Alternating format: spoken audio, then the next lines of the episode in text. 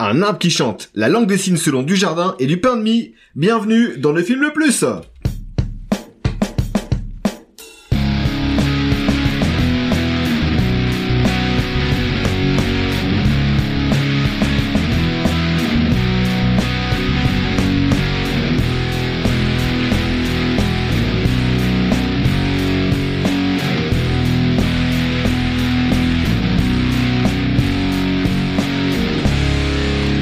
À tous, bienvenue dans le film le plus, podcast ciné qui nous permet de découvrir ou de redécouvrir certains films, qu'ils soient bons ou mauvais. J'ai une patate. Oh, t'es- Mip, mip, mip, mip. Ah, Un Bobby, petit ça t'a- roadster, ça t'a un petit- manqué, Un t'es- petit scooter, ouais. T'es plus en forme que le prod. Bah, j'ai parlé à personne depuis deux semaines. Ouais, donc, c'est euh, j'ai plein- j'ai plein de trucs à Je dire. me suis isolé du monde. Tu voulais voir des gens du coup. C'est vrai que ça fait longtemps qu'on s'est pas vu parce que Alex a contracté une maladie euh, qu'on pensait euh, qu'on pensait éradiquer, une maladie du, mo- du Moyen Âge. Vous Oui, nous raconter bon. Non, La bah, euh, il y a une, infla- une infection des, des poumons qui fait que j'étais cloué au sol. euh. Au sol, carrément. Même, Même pas au lit. de- Le mec, non, non, non, dort sur le carrelage. C'est un warrior ou c'est pas un warrior Mais Ah ouais, ouais, non, KO pendant deux semaines. Là, ça va un peu mieux. Bon, excusez, je risque de tousser un petit peu euh, pendant l'émission. Tu couperas. Je ferai des, des Tu petits feras, tu, feras- tu feras des, des cuts affreux. Non mais c'est ravi de te revoir en, en, en forme, Presque. En- presque en forme. Presque en forme. Ouais. Ravi de te revoir. C'est bien, c'est que Pierre, il a la pêche pour nous deux. Quoi. Ouais ouais ouais, je- j'ai un peu de gaz, c'est vrai. T'es au taquet. Ça va pas ça va pas durer, je pense que à partir du mois de mai ça va ça va décliner. Ah oui, je crache mes derniers feux, clairement. Ah, c'est un peu ça. Ça. On en profite tant que t'es là. Euh, OK, euh, les gars, qu'est-ce qu'on fait du coup? Je, je suis rouillé Tu veux, tu veux, bah, je sais plus comment ça se passe cette émission. Vous voulez, est-ce que vous voulez un quiz? Ah oui, Ah, pour commencer. J'ai fait un quiz. Désolé, fait un désolé, il y a, un moment et euh, du coup en le relisant, je vais peut-être découvrir. J'étais à ça de vous Attends, improviser un truc d'imitation mais euh, je vais souffler un peu tout, euh, toute la poussière. Alors en fait, j'ai parce que on- le thème de l'émission, vous l'avez vu dans le titre, on reprend euh, une euh, le troisième épisode de de- d'une thématique qu'on a déjà repris euh, deux fois dans l'émission, donc qui est les comédies françaises. Qui te tient euh, à cœur. euh. J'adore. Non non, en vrai, c'est marrant, c'est ça va. On Ouais, a ouais, ouais. bonne sélection. En vrai, en vrai, bonne sélection. j'ai pas senti une grande franchise C'est dans la, c'est- peut-être réponse. le- le- les choix les moins pires qu'on ait eu jusqu'à présent. Non, en plus je dis ça, les derniers c'était pas mal. C'était pas mal. Bah, c'était oui. quoi C'était Mission Cléopâtre hein ouais, ouais. et tout. c'est- Ouais, non, c'était bien. Et euh, du coup là, je vous ai, on va parler des films des années 2010 parce qu'on a fait 90-2000. Non, on est dans les films des années 2010. Je vous ai fait une sélection des films qu'on n'a pas sélectionnés justement. Ah ouais, Un peu, mais- euh, fa- fallait l'inviter ou tu vois le- ce principe-là. Et euh, ou euh, c'est c'est Ruquier qui fait ça. Et ils ont ils n'ont pas pu venir ce soir, tu sais, euh, en début d'émission. Ah merde, c'est Ruki au début quand il fait des jeux de mots de fin de repas là à chaque fois. ouais, non, mais là il y a pas de jeu de mots. Tout le monde se marre, on dirait qu'ils ont des flingues sur la tempe pour rigoler, c'est affreux quoi. Il y, a- y a pas de jeu de mots. Par contre, je vais vous Ah. présenter un film vous avez, et qui n'est pas sélectionné, qui est une comédie française des années 2010. Ouais. Et euh, j'essaie de vous définir le film. Vous allez devoir trouver ce que c'est. tout Ok. Simplement. C'est c'est assez rapide. euh. Sachant que des bonnes comédies euh, dans les années 2010, euh, ça court pas les rues, j'ai l'impression. Ah ouais, bah justement, si on nous a pas sélectionné, c'est qu'il y, a- il y a une raison, quoi. Non, non, je pense que parmi les films qu'on a choisis, peut-être qu'il il y en a certains qui auraient pu être... Bon, on verra. Ah, on- ok, on en ok. parlera. Je pense qu'il y a du clavier déjà. Alors, un animateur télé déjà has-been se prend pour un agent secret en jouant quasiment son propre rôle, mais se prend un énorme four au box-office sous la caméra du réalisateur de Gomez et Tavares. Déjà, qui a réalisé... Euh... Attends, c'est redit le pitch J'ai dit, un animateur télé déjà has-been se prend pour un agent secret en jouant quasiment son propre rôle, mais se prend un énorme four au box-office. C'est pas le Baltringue. C'est le Baltringue. Oh, mais oui, c'est vrai. Le ça, ça Baltringue démarre comme ça. le- 2010, on est tout juste. Il est sorti en janvier 2010. Mais là, t'as pris, t'as pris que des films qui ont bidé fort, quoi. Ah Parce bah, que lui, là, j'ai- c'est un accident fait une euh, petite, une petite sélection. Oui, oui, lui, c'est, c'est quoi, c'est 10 000 entrées, je crois. Ou après, il y a ouais. Mercenaire du coup. Euh, non, peut-être pas. Non, je crois que c'est avant 2010, ça. Euh, le missionnaire, c'est 2009. Tu parlais Ah. du missionnaire avec Missionnaire, j'ai dit le Bigard. Ouais. Ouais. Et euh, ouais, c'était, j'ai failli le mettre parce que j'étais présent. Pareil, on est sur le 10 000 entrées, hein, vu. le, le missionnaire. Du chef-d'œuvre surtout. Ouais. Chef-d'œuvre.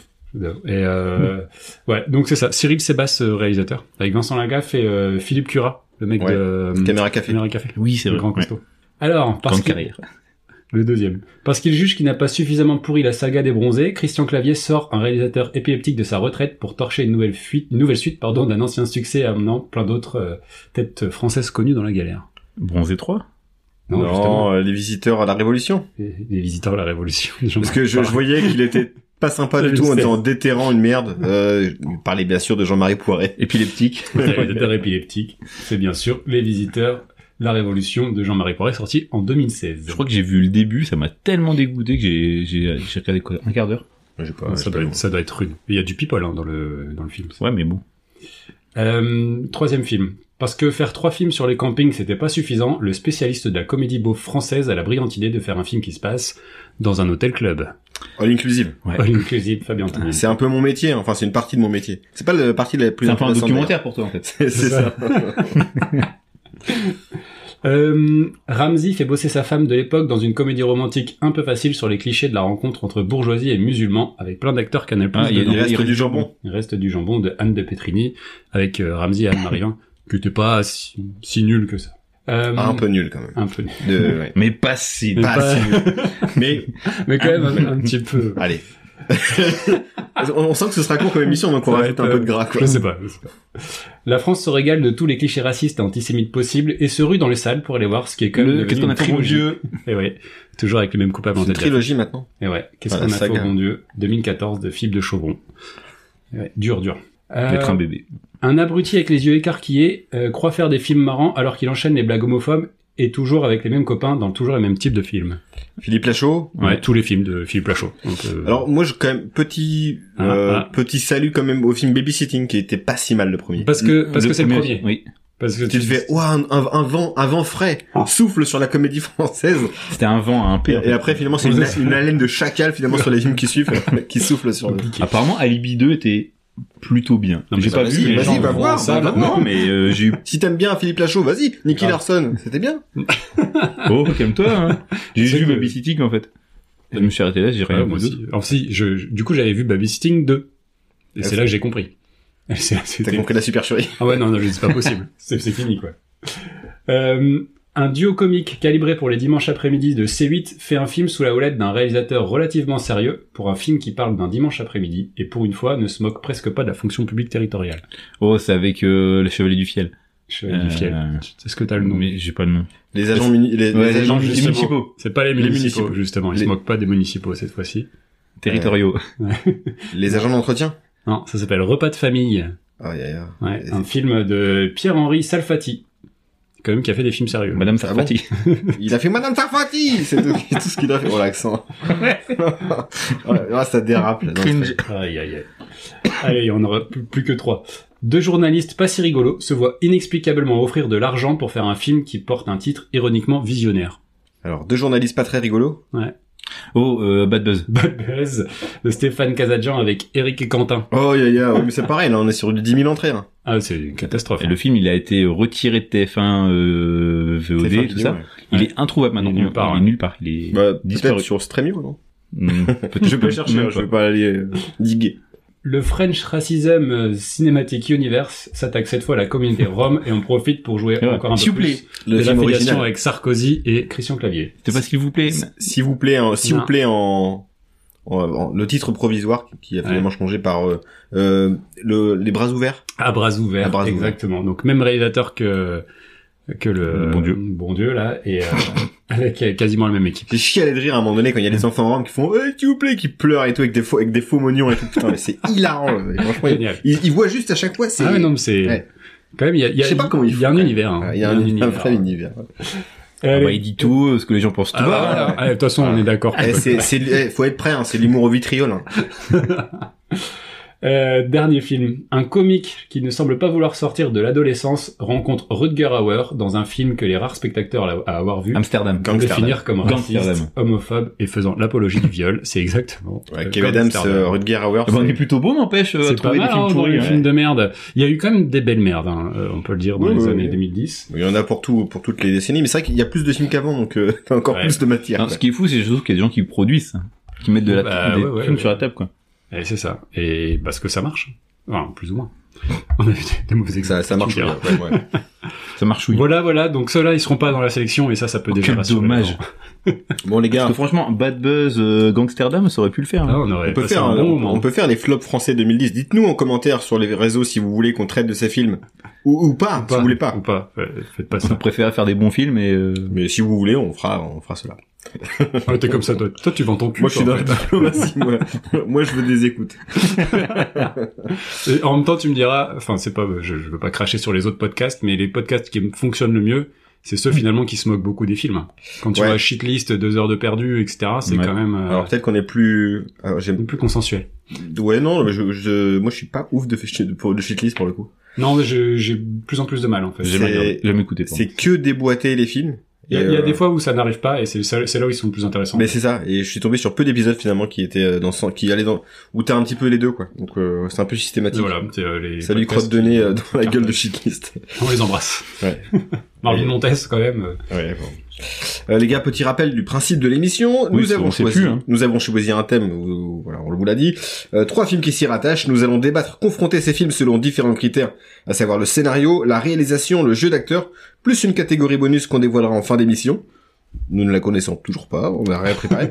nous devrons déterminer quel est le film le plus, et aujourd'hui nous voulons savoir quel est le film le plus franchement drôle, numéro 3. Ouah, et c'est quoi du coup, Francement drôle numéro comme 3? on l'a dit, de- deuxième, troisième fois qu'on le dit, c'est une comédie euh, qui a cartonné, qui a cartonné Euh, dans les forcément. années 2010. J'arrête tes accents. Non, non, non. Attention, c'est c'est faux ce que tu dis. C'est pas des comédies qu'on cartonné, C'est les comédies qu'on a, qu'on, qu'on a aimé. qu'on a aimé. Ouais, parce que dans, les, dans le lot, il y a des, il y en a au moins un qui a fait un four. Ouais. C'est vrai. Ah oui, non, c'est vrai. Non, mais qui potentiellement peuvent devenir cultes aussi Ouais, pour les sûr. trois, des, les trois des films. Enfin, c'est vrai. Ouais, je trouve. ouais, complètement. Euh, les gars, euh, on commence peut-être par la présentation des films. Let's go.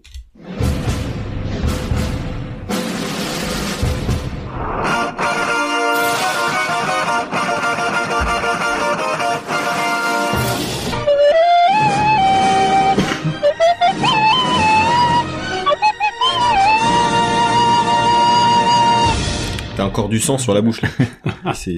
Arrête de tousser pendant les génériques. Faut arrêter de faire du bruit pendant les génériques. C'est très désagréable. Euh, ce qui est bien, c'est que c'est moi qui commence, donc je vais parler, puis après je pourrais Après, il va dormir. s'éteindre. Il va se mettre derrière allongé. C'est ça. Oui, il y a, j'ai- Il y a tout ce qu'il faut. ouais. On est dans une caravane, mal hein, faut assis, savoir. mais- Ouais. on vous montrera en photo sur les Ouais, réseaux. on est de retour. on est bien là, c'est cosy. Très quoi. bien. Tout, euh, sur, ta, sur ta table de camping. C'est quoi la prochaine étape? C'est les chiottes ou quoi? C'est pour pas qu'il y ait de d'écho. en fait. Oui. Ouais, ça marche mieux. on t'écoute. Alors du coup, on va parler de Intouchable, film français sorti en 2011 et réalisé par Olivier Nakache, frère de Géraldine, et Eric euh, Toledano, Frère de... frère de, De Michel. Toledo. Les deux hommes se rencontrent lorsqu'ils sont animateurs dans un centre aéré, histoire qui sera adaptée dans leur second film Nos jours heureux. Les deux réals, Très se- oui, c'est Très très très bon film. Euh, les deux réals se sont forgés un style avec un cinéma plutôt sociétal, avec, avec un angle humoristique. On peut définir comme ça, ils ont un Mm. peu leurs pattes. Quoi. Euh, L'histoire de Intouchable est inspirée de Philippe Pozzo di Borgo, certainement un breton comme son nom l'indique, mais surtout tétraplégique euh, Chance. depuis, depuis 1993, avec qui il va avoir une relation particulière avec son aide-soignant Abdel Yassim Selou. Philippe Pozzo di Borgo retrace son histoire dans le livre Le Second Souffle, livre dont les deux réalisateurs s'inspireront fortement pour l'écriture du scénario, même si l'idée est venue à la base en 2002 suite à un reportage de Mireille Dumas. Je savais pas qu'un jour on parlait de Mireille Dumas dans, Ah, c'est vous, dans le podcast. Euh, Il qui, était temps, j'ai envie de dire. qui évoque euh, la relation entre Philippe et Abdel, pas ceux du tout Bruxelles parce qu'il manque Franck. voilà. C'était Adèle. Oui, bon, Adèle. Quand j'ai quand j'ai écrit Philippe et Abdel, je me suis dit tiens, il y a une vanne. J'avoue. Philippe Pozzo di Borgo refusant de, que son histoire soit adaptée, il accepta finalement la proposition de Nakache et Toledano car l'histoire était sous l'angle de la comédie et euh, il voulait retranscrire ça euh, plutôt qu'une plutôt qu'un drame. Un drame social. Au casting, on retrouve pour la quatrième fois devant la caméra de Nakache et Toledano Omar Sy, qui s'émancipe de son duo avec Fred, malin parce que sa carrière décollera euh, euh, à ce moment-là, Mm. allant même jusqu'aux States où il tournera dans les X-Men ou encore dans les Jurassic Park, Non. Il a pas joué dans Jurassic Park. Jurassic World pardon. Ouais, fais gaffe, parce que c'est pas pareil du tout. Oh là, voilà, il y a c'est- des films qui ont pas vraiment existé. Donc, euh, Il y a un 4, hein, t'as vu, qui est en préparation? Non. Mais tiens, on va aller le voir. non, bah non. Je, je me suis, je- je- après le 1, j'ai j'ai pas regardé. donc. Ouais, t'as bien fait. Euh, on retrouve également euh, ouais, François Cluzet. C'est quoi Euh, c'est, euh, Enfin. Mon enfant, enfant Alex. Fils, en pleine ascension après Ne le dis à personne et juste avant les petits mouchoirs. Euh, Ah, on n'est pas encore sur. Euh, non, c'est- Mon c'est- enfant. c'est Mon après. enfant. Et après, en fait, je me suis rendu Non, les compte petits que mouchoirs, c'est, c'est avant. Les petits mouchoirs, c'est 2007-2008. non, non, non, c'est plus tard. Non, c'est c'est avant les petits mouchoirs. Hmm. Ah ouais, sûr, Mm. sûr, sûr, c'est avant 2010. Sinon, on, aurait mis les petits mouchoirs. C'est Bon, on a- sacrée comédie. Qu'est-ce qu'on Ah, s'est marré. hein. Putain, les pisser dessus, T'es quoi. une, t'es une belle personne, Pierre. tu m'énerves, j'ai envie de te baffer, là.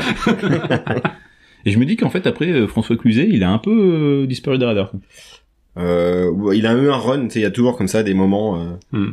Mais pendant euh, début 2010, euh, il était là, et puis après, euh, Plus parti. Plus là. Non mais ouais. regarde, Jean Reno, plus là. Il est toujours là. Non c'est parce que tu le vois pas. Il est dans maison de retraite 2. ah ouais donc ça va bien, ça va bien pour lui. Ouais. Moi, C'est pareil que Cluzet, il, il est il est il touche son cachet. et il touche son voilà. cachet puis basta quoi. Il fait deux entrées, il est content. Euh, fun fact euh, concernant Daniel Auteuil, qui refusa le rôle de Cluzet. Daniel Auteuil roulant. Bonne vanne. qui refusa du coup le rôle de Cluzet, et aussi celui de Cadmerade dans Bienvenue chez les Ch'tis. Ouais, lui, du pif. Du pif. On en a pas déjà parlé? Certainement, oui. Ouais, En plus, il a un énorme pif en plus de chez Daniel que Ouais. Donc voilà, c'est erreur de, de parcours. On retrouve aussi Audrey Fleurot, qui à l'époque était surtout euh, connue pour le dans le petit écran avec des rôles dans Camelot, Engrenage ou encore Un village français. Qui est la nouvelle pote de Pierre maintenant.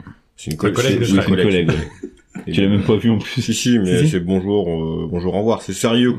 D'ailleurs, tu vas bientôt passer sur TF1. toi. Ouais, sans doute. Je sais pas quand, mais euh, Ça devrait Au pas printemps, tarder. Hmm. ouais, on a hâte. On a On a hâte. je vous dirai. Les imprimes écrans qu'on va faire. on va se régaler. Avec un budget de 9 millions et demi d'euros, le film fut un énorme succès avec quasiment 20 millions d'entrées, devenant le cinquième film du box-office français. Comment Euh, Le premier, le troisième premier francophone. bah, non, non, c'est bienvenu chez les ch'tis. Ah, donc c'est le deuxième francophone. Il y a la, la Grande Vadrouille. Grande vadrouille, c'est. Bienvenue Ah, chez c'est les. Ch'tis. Ah, c'est le deuxième pour moi. J'aurais dit euh, Bienvenue euh, chez les ch'tis en 1, parce que c'est Astérix Mission Cléopâtre. 14 millions. Astérix. Donc c'est derrière. Tu racontes n'importe quoi, hein. Eh, moi, t'étais j'ai- fatigué. hein. j'ai regardé les infos que j'ai trouvées sur internet. Euh, ils disaient que c'était le cinquième. Alors, dans l'ordre, liste plus- des plus gros succès film. Donc en français, c'est Bienvenue chez les Ch'tis premier, deuxième Intouchable, La Grande Vadrouille 3, Hmm. euh, suivi ensuite d'Astérix Obélix Mission Cléopâtre. Et bah la page Wikipédia de. Bah, nul. Euh, Parce que la grande vadrouille, c'est Intouchable, elle est 17. pas- Ah bah, ils l'ont fait je peut-être que- qu'à la quatrième semaine d'exploitation. Ils ont, ils ont C'est pas ça. été au bout du truc. C'était ça, c'est 17, 17 millions pour la grande vadrouille et 14 pour euh, Mission Cléopâtre. Voilà, c'est ça. hmm. Ah, Je mais suis- là, les chiffres je suis sont comptable, peut-être- moi. Ça reste quand même Titanic euh, le best. mais ça se joue pas à grand chose. Hein. Il, y a, il y a que 200 000 entrées entre Titanic et Bienvenue chez les Ch'tis. Ouais, mais ça, c'est à cause Et du 200 piratage. Ah, c'est pour ça. Tu sais, il avait râlé, hein, le producteur. Non, franchement, c'est honteux. On aurait pu gagner encore plus de brosouf Mais seulement il n'y avait pas eu le piratage, quoi. déjà qu'il soit bien content avec sa merde d'avoir récupéré autant d'oseille. euh, Non, non, non. On peut, on peut dire ce qu'on veut. Deux. Bienvenue chez les ch'tis, c'est pas ouais, on peut se dire ce qu'on veut exactement. Et en plus, Titanic, il a refait des entrées depuis. Oui. Parce qu'il est ressorti deux, au moins en, deux 3D, fois. en 3D. Ouais. Donc, euh, Quand tu fais pour un film français quasiment 150 millions de dollars sur le seul sol, enfin sur l'Europe, Ouais. tu te tais, c'est tout. T'as une, c'est une grosse daube et t'as récupéré énormément d'oseille. t'es rude, C'est t'es rude. On l'a jamais mis d'ailleurs dans notre sélection. Tant on, mieux. Fera, on fera les films régionaux. Ça va être bien. Euh, les deux réels continueront euh, les films ensemble euh, avec euh, Omar Sy euh, dans Samba. Plus tard, ils feront Le Sens de la Fête, hors norme, que j'ai beaucoup apprécié. Je sais pas si vous l'avez vu, si, si, ouais. J'ai pas vu qui est très très bien. Il est un peu, il est, il est, il est chaud celui-là. Ouais, mais il y a toujours la, il y a toujours de l'humour qui fait que ça détend un peu l'atmosphère. C'est sur euh, un gars qui doit gérer euh, une association. Enfin, c'est ouais, deux un- gars, deux gars, ouais. une association avec euh, des enfants, des personnes en, des ados en difficulté, des autistes et tout Mm. ça. Qui sont pris nulle part, ouais. mais c'est très très bien. Enfin, je trouve il y a un côté très touchant. Et j'ai vu, moi j'en avais parlé dans un podcast euh, en octobre, je pense. C'était le dernier, euh, une année difficile, dernier film qui est sorti avec Marmaille et euh, Jonathan Cohen, qui est euh, quand même pas leur meilleur film, hein, euh, qui était pas. Je sais pas si vous l'avez vu aussi. Non. J'avoue que depuis le sens, de... j'ai pas vu Samba et j'ai vu le sens de la fête et c'est tout quoi. J'ai pas vu Samba non plus. J'ai pas vu tellement proche. Ah, tellement proche, c'est génial. C'est, ah ouais, Ah ouais, ouais, j'ai adoré. ouais, C'est le- c'est par non c'est nos jours heureux et après tellement proche. ouais, c'est dans ce sens. Ouais. euh, mais j'ai moi j'ai adoré. Moi j'avais vu euh, À l'époque c'est là où je les ai rencontrés. Jean-Paul Rouve et Gérard Depardieu sont leur premier film, je crois. C'est euh, Oui. euh, un, un cercle d'amis là. euh, Oui. Euh... Je préfère qu'on reste amis. Ouais, c'est ça. Ah c'est eux aussi. C'est pas mal ça. Bon, faut voir. hein. Et ils ont sorti aussi une série euh, sur Arte, En thérapie, euh, ouais. en thérapie, ouais, Pas mal. euh, qui était Les deux saisons. Qui était assez intéressant. J'ai vu quelques épisodes. mal de et... guests non, cette Ouais, ouais, ouais, c'est blindé de guests. Mais t'as, t'as un fil conducteur quand même qui relie certains persos entre eux, c'est, c'est pas mal. Ok. Mais c'est pas mal ça. Par contre là, il y a pas trop d'humour là. Là, euh, Oui, non, oui, faut pas chercher les Ah vagues. oui d'accord. C'est ultra, C'est plutôt larmoyant. ouais, ultra triste. Euh, du coup, voilà le petit récap sur Intouchable. Mais qu'est-ce que j'en ai pensé? C'est intéressant de le savoir. Déjà à l'époque, euh, pour remettre dans le contexte, le film, je l'avais vu en avant-première. Euh, avec ma femme, à l'époque, on avait la carte UGC, on pouvait se permettre de sortir euh, trois fois par semaine pour aller au cinéma. Et donc, on l'a vu avant la hype générale. Et euh, on avait aussi vu euh, Nakash, euh, Omar Sy, tout ça euh, à l'avant-première. Et on avait, on était sortis de là, on avait été vachement emballés avec euh, avec ma femme. C'était quand même une bonne surprise parce que Est-ce que t'avais un peu le, t'avais un peu vu, il y avait un peu le pif, genre ça, c'est le succès de la décennie. Non? Non, oh, c'est un bon film, euh, drôle, touchant. Enfin, tout était réuni quoi pour que ça plaise au, au plus grand nombre quand même. Euh, et puis euh, t'avais Cluzet et Omar Sy qui marchent très très bien. Je trouve que leur duo marche marche super bien. Et puis c'était les, les réals de, on en a parlé tout à l'heure de Nos jours heureux qui reste encore maintenant quand tu le vois un très bon film. Mm. Donc euh, bon, voilà. euh, il y avait pas de fausse note euh, globale et euh, je crois que je l'ai jamais vraiment revu. J'ai peut-être revu des scènes, mais je l'avais jamais revu depuis. Donc du coup j'avais un peu peur euh, dix ans plus tard euh, qu'il ait pris un petit coup, euh, un petit coup de pelle. Mais au global, le film marche toujours bien. Le duo, euh, je trouve que l'alchimie, elle, elle est toujours présente entre entre les deux. Euh, les blagues, même s'il y en a qu'on connaît, euh, elles fonctionnent toujours bien. Il y a peut-être en défaut, c'est euh, un peu le côté lourdingue de Marcy avec Audrey Fleurot. Ouais, mais c'est drôle, c'est pas non plus. euh, Parce qu'elle se laisse pas faire en fait. Oui, c'est du ça. coup, euh, c'est il y a du répondant en face quoi. Et c'est euh... et, c'est drôle jusqu'à la révélation au final. euh, Oui. Qui est oh, ça, ça c'est pas euh, ça vieillit pas mal je trouve. La réalisation, je trouve qu'elle est euh, encore maintenant euh, assez propre. Euh, le film, il a, il a vraiment bien vieilli et, euh, et non, franchement, j'en garde vraiment. euh, Enfin, à l'avoir revu, j'étais vraiment content. Il y a juste peut-être la musique qui est des fois peut-être un peu trop tire larme, Ouais. euh, De Ludovico Einaudi. qui est très belle. Hein, C'est euh, du piano donc. euh, Bah, alors moi, à force de l'entendre dans les gares, euh, de... j'en ai un peu marre parce que les mecs savent faire que ce Ah. morceau. C'est soit Mélie Poulain, soit Enodi. Et c'est bon là, vous savez faire, vous savez pas faire autre chose, bordel. bah, c'est facile hein, si tu veux, euh, tu veux draguer tout ça, un petit air mélancolique. Moi, ça, je suis d'accord avec toi, ça, ça pèse un peu parfois sur le, Ouais. le film, ça, ça joue à sa défaveur à force, en fait. Oui, c'est ça. de- Parce qu'il la sort quand même assez régulièrement la chanson, Ouais, ouais. donc euh, un peu une facilité quoi. Après, il y a une sacrée, il y a une bonne, il y a une bonne BO aussi, euh, avec Ah notamment, euh, Fire. Oui. D'ailleurs, il ne dansait pas le le vrai aide-soignant, il était plutôt euh, à la bagarre Ouais. que que la danse. Ah ouais, non, mais le docu, il est, il est pas mal aussi, hein. Le docu en parallèle, je l'avais vu dans, toi dans- dans les bonus du DVD. ok. Ouais. C'est un- Il appelait le son diable gardien, oui, l'ange gardien. C'est marrant. Et euh, non, c'est peut-être la, moi c'est la fin qui à chaque fois je trouve arrive euh, te laisse un peu en plan. Un peu comme Marcy qui se barre, tu vois, c'est un peu allez ciao. Ouais. Euh, je trouve que cette fin, elle est un peu Ah, puis euh, Dunkerque en hiver, moi, je trouve ça hyper déprimant, donc, euh, Eh ben, là, ils ont réussi à rendre beau Dunkerque. Ouais. Depuis, depuis le film Dunkerque de Nolan, j'avais rarement vu Dunkerque sous ce jour-là. Moi, je l'ai fait, hein, Dunkerque, euh, plutôt Ouais, le soir et, et enivré. Donc, euh, au mois de février, par exemple. Ah oui, oui, bah, on y arrive, on est dedans. Ouais, là, j'y ai plus, là, je peux plus. Carnaval, euh, ouais, ouais, on vieillit, mec. hein. Ouais, non, mais là, c'était, je trouve que c'est, c'est esthétique, là, pour le coup. Bravo, bravo. Ouais, ouais, mais ça reste ce côté un peu, euh, Mais c'est- tu sens qu'il fait froid, et c'est Ouais. pas, c'est un peu déprimant. Ça fait vraiment le dimanche Ouais, après-midi. mais ça, tu, tu, tu verrais le film se terminer par sur le- la, la promenade des Anglais plein soleil. Ah non, ça a plus le même sens. Ça a plus le même Ouais, cachet. euh, ce serait plus... Après, dans cette fin là, il y a quand même ce côté. euh, maintenant, c'est l'amour qui doit, euh, Ouais, ouais. qui doit prendre le dessus avec euh, sa sa relation épistolaire. Mais euh, je trouve que c'est ce qui m'a- ce qui m'avait un peu euh, pas déçu, mais euh, je, je trouvais que la fin, quand je l'avais vu là il y a dix ans et même encore maintenant, je trouve que c'est le truc qui pêche un peu. Quoi.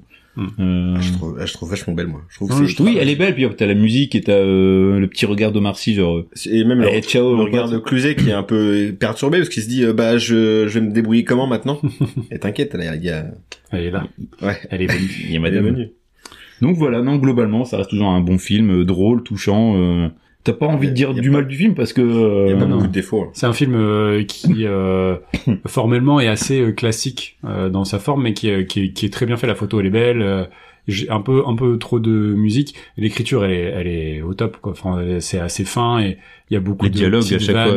Et en même temps, il y a ce, ce côté, euh, comme tu l'as dit, hein, il y a du social aussi, où euh, euh, il y a beaucoup de contraste à l'image entre le monde dans lequel vit euh, le personnage de François Plutôt Cluzet, doré. euh, voilà, très euh, travaillé, très euh, dorure, et euh, la cité et l'étroitesse des lieux où il vit, euh, avec la petite baignoire où tout le monde passe, etc. Ce côté un peu bleu-gris aussi. Ouais, euh, c'est ça, exactement. Et tu sens, euh, euh, tu, tu sens qu'ils arrivent à faire ce contraste Mhm. aussi avec la photo et ils jouent beaucoup, euh, beaucoup de ça et euh, ça, ça se voit à l'écran et ça marche, euh, ça marche bien.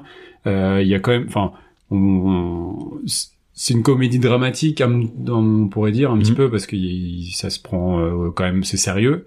Ça raconte quelque chose de sérieux et euh, les personnages, euh, enfin tout est un peu premier degré, mais en même temps, euh, ça se joue beaucoup de la bonne humeur et du euh, euh, du, du second degré euh, de euh, par rapport au handicap et qui est euh, qui est hyper Bah, intéressant. Même pas, c'est justement de, de, dé- enfin, dédramatiser Oui, le handicap, complètement. parce que le, le gars, lui, est- c'est un peu le, ce que dit Cluzet dans le film, c'est que en gros, il a pas de pitié. Euh, C'est ce qui lui plaît. Omar Sy, c'est ce qui lui plaît.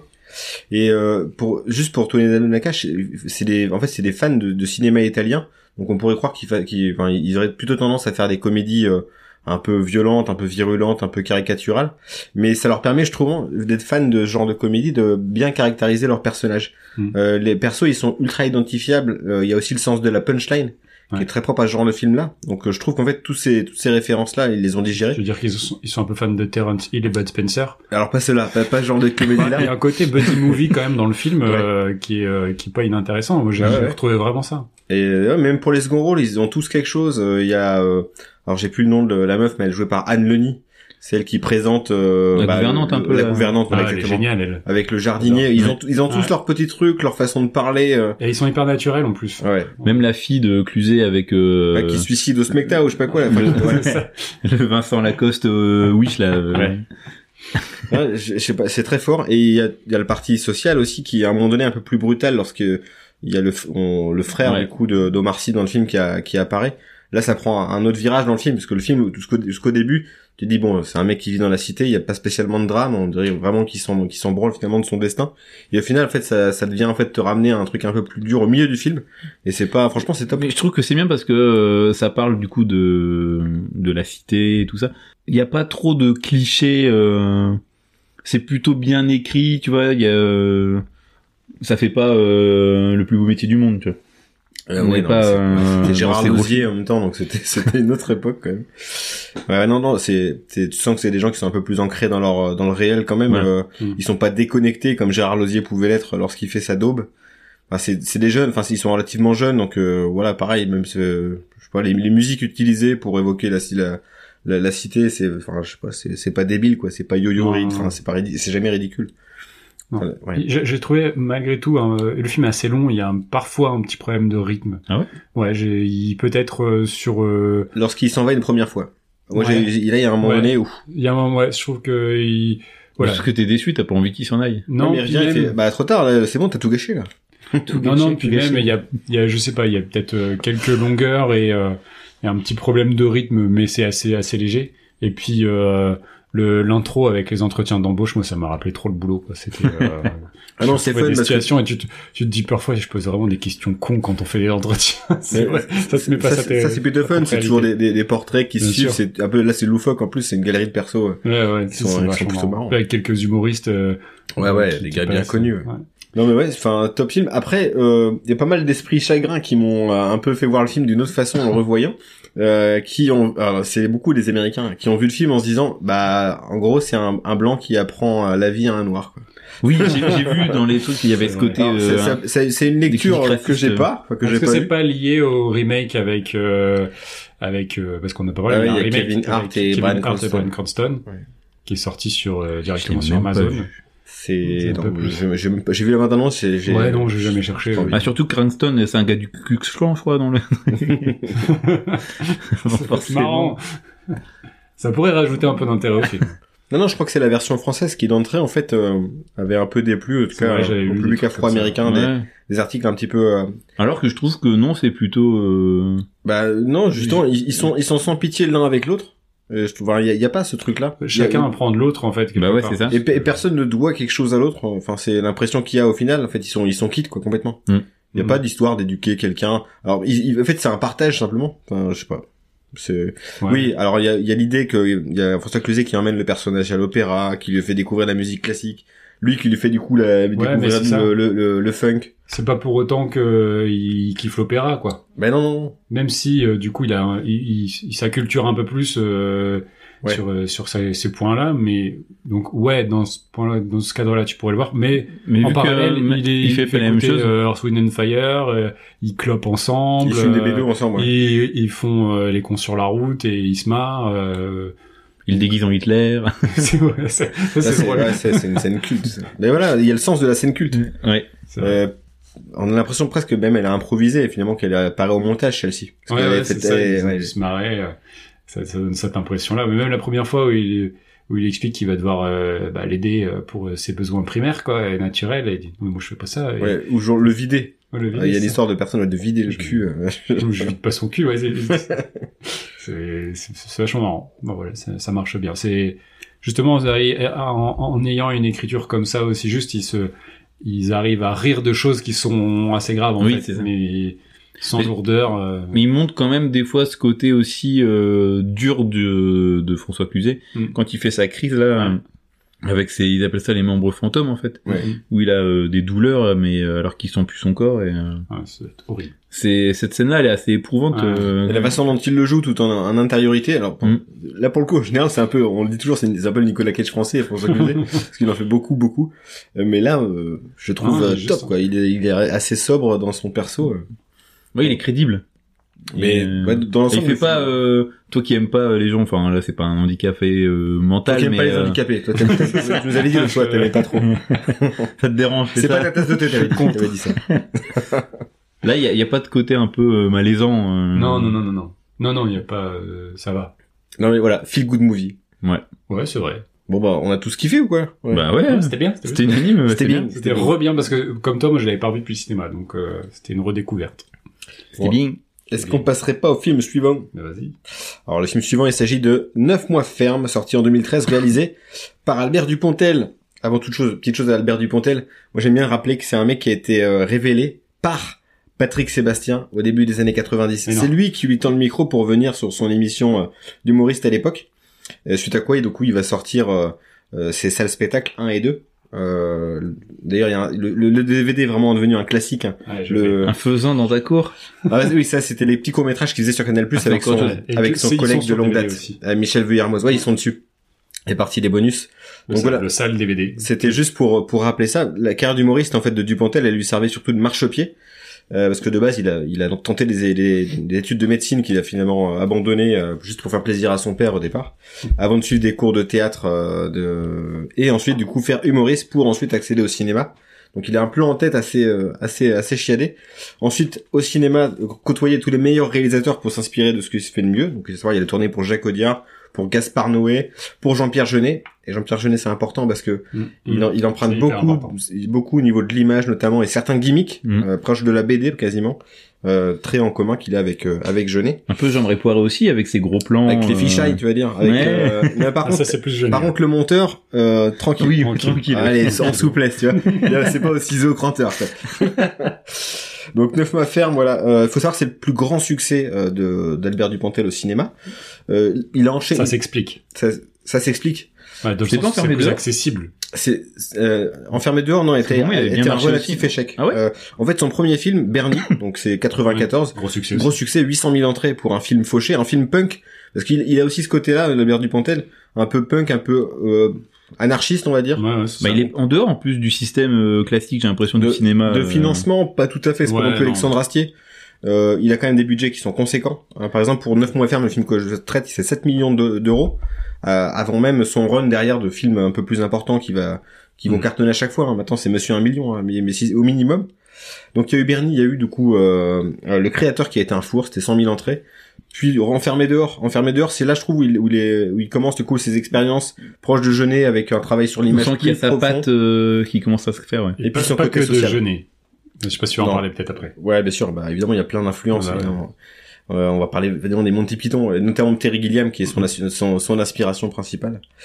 Euh, ouais, pour le re- il y a pas dans il est pas dans les films où euh, il y a Si, il si, ça il, ouais, a- il apparaît dans plusieurs films en fait. Terry Jones aussi, le- l'autre des Monty Python. Euh, il apparaissait déjà en fait dans Enfermé dehors, dans le rôle de des bébés dans un caddie de Yolande Moreau. Oui. Euh, C'était horrible ici.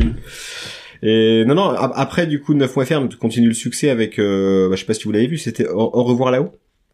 On va voir là-haut, qui a mis, pareil, 2 millions d'entrées. Et Adieu les cons, euh, qui a fait Ouais. également 2 millions d'entrées. Donc c'est une série à... Au revoir là-haut, c'est avant. Euh... C'est avant Adieu les cons. C'est c'est avant 9 mois ferme. Ça, c'est après Neuf fois ferme. C'est, Ah, c'est ensuite, Ah, en fait. Oui, d'accord. C'est un succès, en fait, qui va l'ouvrir à un plus large public, Et- euh, et- Neuf fois enfin, ferme. monsieur a été trop bien aussi. Et il y a son dernier film là, euh, président. euh, Et second tour qui a fait un million, mais qui a été plutôt bâché par la critique. Ouais. Le trouvant trop sérieux, trop vu. politique. Euh, c'est vrai qu'on l'a, ouais, récemment, il s'y remis, mais neuf mois ferme, là, du coup, comme tu le disais, ça lui permet de s'ouvrir à un plus grand public. Ouais. Le fait d'être plus accessible, d'être plus doux aussi, Mm. euh, d'avoir, ouais, une sorte, une sorte de fantaisie plus légère que ce qu'il a pu avoir par le passé. Bah, il s'est clairement assagi, hein, par rapport à Enfermé Ah, dehors ou Bernie. Bernie, euh, waouh. Bernie, c'est trop dur. C'est dur à revoir aujourd'hui. trop dur. Waouh. Mais ouais, non, c'est euh, voilà, juste une petite chose par rapport au casting aussi. On trouve beaucoup de fidèles euh, parce qu'il travaille beaucoup avec des, des collaborateurs de longue date. Il y a toujours Nicolas Marié dans tous ses films, qui là joue, joue un avocat bègue. Génial. Euh, Il m'a gonflé ce Ah, personnage. trop drôle. Ah. euh, Philippe. Philippe Huchon qui joue un mec un peu mielleux dans le film qui drague au début euh, Guy Berlin et Guy Berlin donc je le disais la- l'actrice principale du coup du, du film qui est vraiment incroyable. Ah ouais. Ça on en reparlera dans le jeu d'acteur parce que c'est euh, Un crush limite. Ah ouais, ouais, clairement. Euh, elle, elle, est- elle est phénoménale. Donc on le disait, donc en, en caméo, on va retrouver Jean Dujardin avec qui le, Dupontel avait avait, euh, avec, avait côtoyé du coup euh, Tellement improbable. sur les bruits des glaçons de ouais. C'est comme ça qu'ils se sont rencontrés. Et évidemment Terry Gilliam qui qui apparaît de nouveau du coup dans le rôle d'un- tueur en série. Euh, Charles Manson. C'est ça. Euh, quoi dire d'autre Euh, Ouais, c'est un, c'est un, c'est un super film. Moi, je l'ai pas vu à la, je l'ai pas vu directement à la, à la sortie. Euh, je l'ai vu, je crois qu'il y a que 4-5 ans, et donc là, je l'ai revu à l'occasion de l'émission. Je sais pas pourquoi c'est un film qui me tentait pas. Je, je- j'avais l'impression, moi, j'attendais en fait de Dupontel quelque chose de, de vénère en fait. Mm. Euh, et en, en voyant le pitch du film et la bande-annonce, euh, parce que j'avais vu le vilain juste avant, qui prenait un peu ce, ce, ce trajet-là, hein, vers un truc un peu plus doux, même si c'est un peu plus hardcore comme le vilain. Euh, et au final, fran- franchement, je l'ai trouvé plutôt poétique ce film, Oui, c'est ça. Euh, parce qu'au départ, tu te dis euh, que le personnage, euh, je vais vous dire, je vous ai même pas dit le synopsis, moi. Ah ouais, ça raconte quoi Alors d'abord, d'abord avant toute chose, le scénario. Un- une magistrate célibataire découvre qu'elle est enceinte six mois après un nouvel an trop arrosé, dont elle n'a aucun souvenir, donc euh, pas, pas souvenir non plus du Un de- peu comme Colin. de l'identité du père. Si, J'espère. je- je- Ah, Pas de souvenir. Elle va découvrir l'identité du père, qui s'avère être a priori un dangereux psychopathe. Voilà. Donc euh, voilà. Ok. Euh, donc vrai, au, au ça, dé- au départ sur le papier, tu te dis bon, Bonne bah, ambiance. Non, ah, ah, Ça- et, ça- et- et donc ce, ce psychopathe se, se retrouve chez elle et l'enferme. et l'enferme. Le C'est ça. 9 mois ferme. Euh, ouais, au, au début, tu te dis bon, le personnage de, de Dupontel, il est fidèle au personnage qu'il avait pu avoir par le passé. Euh, T'espères presque que ce sera ça parce que il est, on présente quand même un personnage qui bouffe les yeux de ses victimes, euh, qui les démembre, donc euh, Globophage. globophage. Et, finalement, ça tend vers autre chose, ça tend vers quelque chose de de, de plus de plus poétique. C'est une vraie une vraie romance en fait hein, qui qui naît entre entre les deux persos. Euh, ouais, spoiler alerte. Hein. Euh, Entre euh, deux personnages complètement opposés entre euh, bah, un mec un peu débile, hein, clairement. ouais, ouais, ouais, oui, un, exclu de la société et Un paria, euh, ouais. Ça c'est peut-être le côté un peu social justement. Oui. Euh, voilà. De... Et qui- Ouais, tu sens qui- un attachement euh, à ce type de personnage-là. Et qu'il explique en plus, euh, à un moment, euh, il raconte un peu sa, sa vie avec, euh, il a passé euh, tous ses, toute, toute sa jeunesse dans des centres d'accueil. il et a été ça. mis à la porte de chacun d'entre eux. Ouais. Donc euh, ouais. Euh, ouais, il a, il a il a un parcours de vie cabossé. Et là, les personnages comme ça, euh, que Dumontel, il en il en a traité plein de fois. On l'avait dit, Bernie enfermé dehors, c'est exactement ça. Euh, et Adieu les cons, dans une moindre mesure, Mm. c'est le personnage de Virginie Fierre. Et là, Donc, du euh, coup, comme tu dis, on contraste avec euh, Sandrine Kiberlin, qui elle est très, euh, Bah, c'est- une grande magistrate. euh, Très qui compte- froide, qui compte très. que pour le travail. Ouais. Elle dédie sa vie au travail. Elle a pas de vie de famille. Non, elle a dédié sa vie au travail. Ouais, très froide. Elle laisse pas, pas place à l'émotion presque. Mm. C'est ouais, non, c'est euh, donc c'est. Et là, le fait d'être enceinte, ça lui, Bah, ça, la change complètement. tout, quoi. son univers, quoi. Et alors quand elle apprend que c'est en plus, En plus, ouais. par euh, quelqu'un qui est condamné pour euh, pour meurtre euh, et euh, barbarie, euh, c'est euh, ah, ça, Alors ça pas, tout. meurtre, parce que la Non, victime, tentative d'homicide. la, la victime perd ses membres Ouais. et ses yeux, mais elle est toujours vivante. dans le lit d'hôpital. non mais ouais, je. Oui, c'est pas le moment de boire, c'est le moment de nous dire ce que t'as pensé. Eh ben, j'ai trouvé, euh, j'ai trouvé à la revoyure finalement, euh, bah euh, super, peut-être même plus frais que ce que j'avais vu dans Adieu les cons. Ça fait plaisir en fait de voir que voilà, il est pas que dans la, la revendication sans arrêt. Euh, là, il peut la, et puis, enfin, si elle, elle est présente, mais elle est Mhm. dosée quoi. Elle est, Ouais. elle est pas martelée. euh, comme ça peut être que ça peut être un peu lourd dans certains de ses films quoi. Donc ça j'ai trouvé ça hyper fin. Le film est très court, Ouais. et pourtant en si peu de temps il arrive à faire énormément de choses. Ouais. Euh, en termes de montage aussi, il y a énorme, il y a comme beaucoup dans ses films, il y a beaucoup de médias utilisés. Voilà, il est question beaucoup de la télévision, des des des du- des, jour- des journaux euh, en continu. Euh, il y a énormément de dynamisme au niveau des, des plans, les inserts dans les serrures, les euh, Il y a une, vraiment une plus-value en termes de réal avec euh, des scènes avec des grues, euh, Ouais, la ouais. caméra qui se déplace là. un plan euh, séquence d'ouverture oui, euh, ouais. avec des plans aériens. euh, Enfin, c'est c'est juste dingue quand tu dis t'es en train de regarder une comédie française. C'est un niveau de mise en scène. mais tu ouais, sens qu'il a sent- digéré énormément d'influence en fait. et il a des il a des ambitions euh, dingues et puis après bon après les, les, les budgets sont de plus en plus conséquents mais là c'est que 7 millions Ouais. Et avec ça il en fait euh, bah, il, il en fait des merveilles vraiment. Puis il y a aussi des plans comme euh, quand il explique euh, que Dupontel il est à sauter sur le le gars pour lui bouffer les yeux. T'as Mm. tous ces images avec les des ombres. Ouais. Euh, Cartoon. Il y, a, il y a toujours eu ce côté un peu cartoon Oui, aussi oui, dans, oui, dans ouais, ces ouais, films. Et- dehors, c'était peut-être le ouais. plus- Ah oui, oui. le plus cartoonesque Cartoonesque, ouais. mais ouais non c'est euh, c'est c'est c'est balèze Euh, il y a aussi le la façon dont il il essaie de raconter comment ça se serait passé autrement donc l'agression de la victime et donc il essaie de trouver des explications par rapport aux outils de De- cuisine et qui, qui sont géniaux qui, farfelu. qui sont qui sont Un peu illustrés. L'hypothèse est illustrée à chaque fois. Ouais, et, et- et donc ça c'est balèze parce que parfois du coup bah, les comédies françaises par, parfois par manque de moyens vont pas trouver le moyen de l'illustrer Hmm. ou par manque de- d'imagination et bah là il arrive à te le mettre en scène et c'est trop bien quoi enfin Ouais, c'est euh, ouais. Et il a énormément d'idées justement par rapport à la mise en scène. Il y a un moment donné, il veut marquer le temps qui passe et il fait un travelling circulaire euh, dans le dans l'appartement et tu vois le, les choses qui évoluent autour Mm. de Sandrine Kiberlin, les son tas de feuilles, etc. Enfin, et tout ça c'est c'est gondriesque ouais. Gondry tu il a, pourrais- souvent fait ce truc C'est vrai. Non, il va chercher le meilleur un peu partout et euh, enfin il a quand même son son style.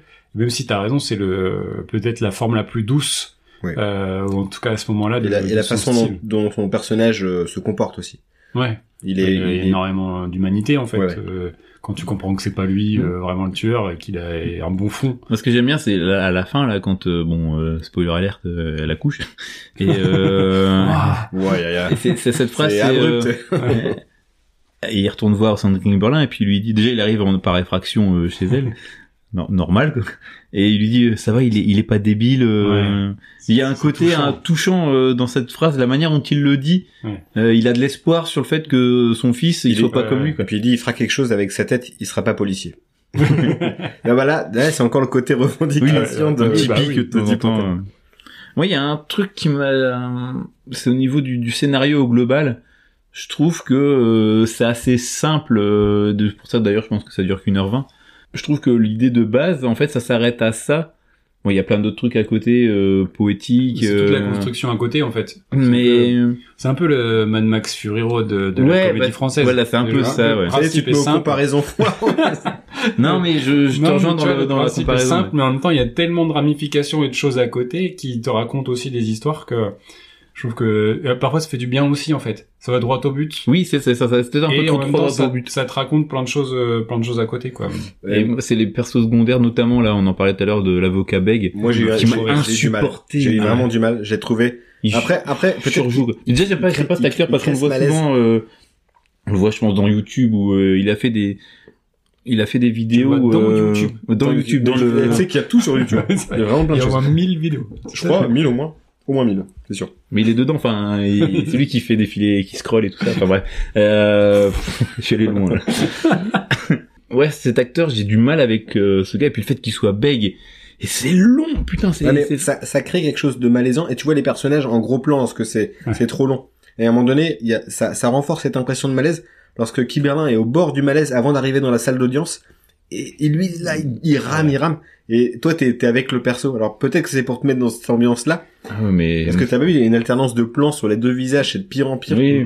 Et t'as- moi, j'ai envie d'exploser. Moi, j'ai envie de, là, j'ai eu envie d'éteindre la télé. Et c'est peut-être ce qu'il a, ce qu'il a voulu faire.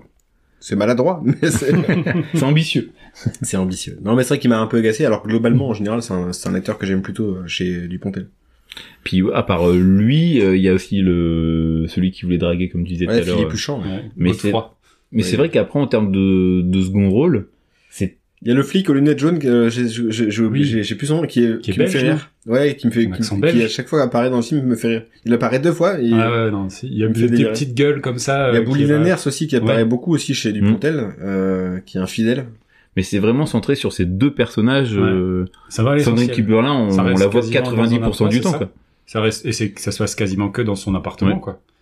Et euh, mais tu vois, pendant pendant tout ça, avec cette simplicité, il y a des plans, il y a des incrustations numériques de malades. Tu parlais de la scène de la cuisine, moi j'ai trouvé que c'était un hommage à Sam Raimi. Franchement, on se croirait dans Evil Dead. Et puis il y a beaucoup de plans décadrés et tout. Enfin, il y a beaucoup de choses euh, qui, qui qui sont là-dessus. Il y a un plan aussi où on voit euh, euh, un plan de depuis l'espace et puis ça revient jusque dans le bébé. Enfin, c'est euh, il y a tout Ouais. un plan numérique absolument. euh, Enfin, Oui, la scène du fœtus. euh, Ouais, c'est ça. ouais, ouais. et voilà, il y a beaucoup de ruptures de ton et euh, et en même temps c'est c'est à la fois drôle, touchant, euh, parfois inquiétant. Il y a beaucoup de gags gore. Donc euh, encore une fois la filiation avec Sam Raimi. euh, Ouais, tu- et du, du coup, tu sais pas en, en- dans quelle main le confier ce film-là. Est-ce que tu peux le regarder avec des enfants? Non, pas les Non. enfants. Par contre, tu peux le regarder avec ta femme, ça passe. Ouais. Ouais, elle avait bien aimé. On l'avait vu déjà à l'époque et elle avait bien aimé. Et je lui ai dit, bah si, t'avais bien aimé. Ouais, je sais pas, et c'est bizarre quand même. Je me rappelle d'un truc un peu glauque. Je, pour moi, non. Et on l'a revu. effectivement, non, c'était pas glauque, c'est vachement bien, quoi. Et- Ma femme déteste Dupontel, donc du coup. ah, euh, ouais, moi, je. Euh, non, elle bah, a faut- grandi avec. Colline, Colline l'a revu, elle a, elle a, elle a, elle a, elle a kiffé, elle l'a trouvé euh, simpliste par rapport à d'autres films de Dupontel qui sont un Ouais. peu plus, euh, un peu plus chargés. Et elle- justement, c'est bien d'avoir un peu de légèreté comme ça. Moi, j'ai trouvé top.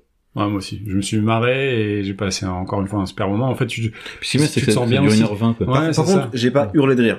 Jamais de, Non. de rire dans le film. Euh, peut-être euh, sur une ou deux blagues où j'ai vraiment eu un Ouais. éclat de rire ou des mimiques qu'il a qui me font penser à ces spectacles d'antan. Ouais.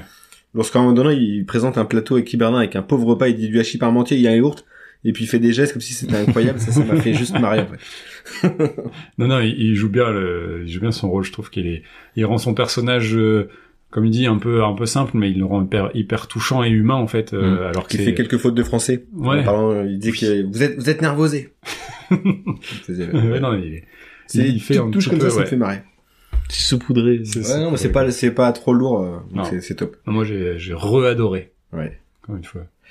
Bon, bah, euh, ça, ça va être Si serré. oui, non, c'est- c'était bien. C'est comme tu dis. Par contre, c'est pas le film hilarant avec des, des gags. euh, Non, slip intact. Hein, Euh, Slip intact, à la fin. C'est Bien. plus un peu doux amer aussi. euh, C'est, c'est pas comme les anges gardiens où mon slip était, mais, dégueu, pff, poubelle. Là, slip intact. En parlant de slip intact, on passe du coup On au. va passer à mon film. euh, du Et pas deep impact. Euh, moi, je vais vous, je vais vous ramener quelques années après, en 2017. Donc, je vais vous parler de Problemos, qui est donc une comédie française sortie chez nous le 10 mai 2017, réalisée par un certain Éric Judor, tombé euh, complètement in love d'un script coécrit par Noé Debré, qui a notamment bossé sur Les Gamins d'Anthony Marciano, ou sur euh, Dipan de Jacques Audiard, et qui est allé chercher l'humoriste Blanche Deep. Impact. Ah Deep bah, on Impact. était- ouais. Pas mal, pas mal. Qui est allé chercher l'humoriste Blanche Gardin pour l'épauler apporter un peu d'acidité à l'humour du film. Le public a très probablement euh, connu Blanche dans le Jamel Comedy Club ou euh, dans ses One Woman Show qui valent le détour, hein, mais euh, qui sont pas à mettre entre toutes les oreilles. Euh, à la base, les deux scénaristes et leur producteur Mathieu Tarot, qui a monté le très cool Ares et plein d'autres trucs que je connais pas mais qui ont dû faire un carton au César, ont en premier choix euh, de réalisateur un certain Alain Chabat, étonnamment absent de notre sélection d'ailleurs hein, des années 2010, alors que euh, le Marsus c'était quand même euh, c'était quand même assez cool. Santa. Claus. Ouais, mais Marsus c'était mieux. Morsus, c'était pas ouf. Si, je l'ai revu avec les enfants il y a pas longtemps et j'ai bien rigolé. Mm, J'ai pas encore d'enfant pour ça. mais euh, voilà, peut-être ça viendra. Non, je suis sûr, je suis resté de marbre devant Marsupilami. Ah, à part l'histoire de Céline Dion. Ah, euh, moi, j'ai pleuré de rire. moi. Euh, donc l'idée de base était même de faire un, un film sur les sectes, mais euh, c'était difficile de broder une bonne comédie autour d'un sujet aussi lourd.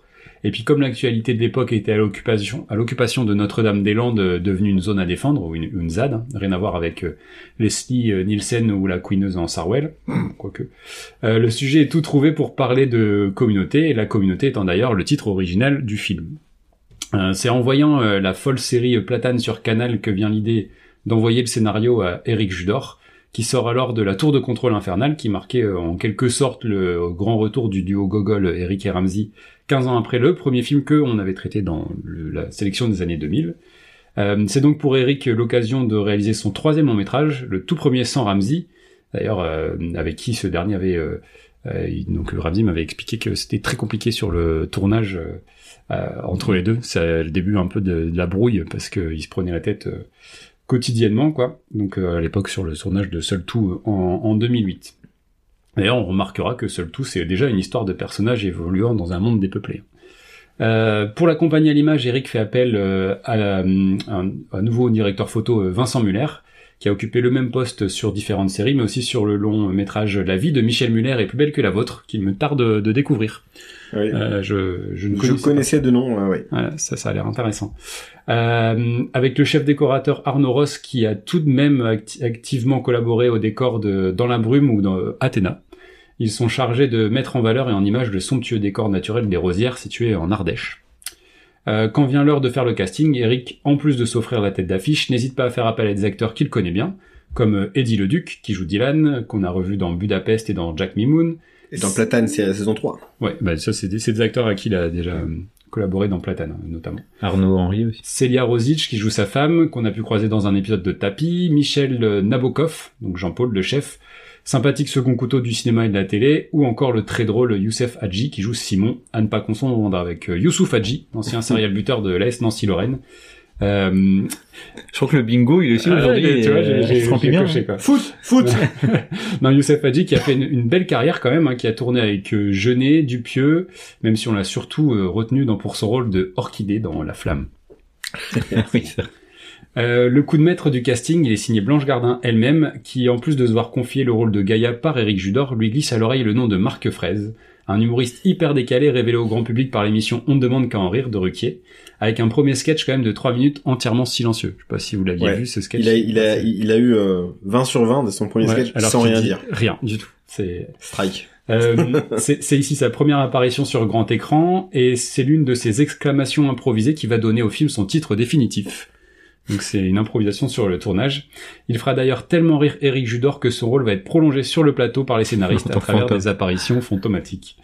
Avec son budget de 5 millions d'euros, le film est programmé à sortir euh, le 10 mai car le distributeur Canal craint la concurrence du nouveau film de Valérie Lemercier, euh, Marie-Francine, dont j'ignorais l'existence et qui doit sortir trois semaines plus tard.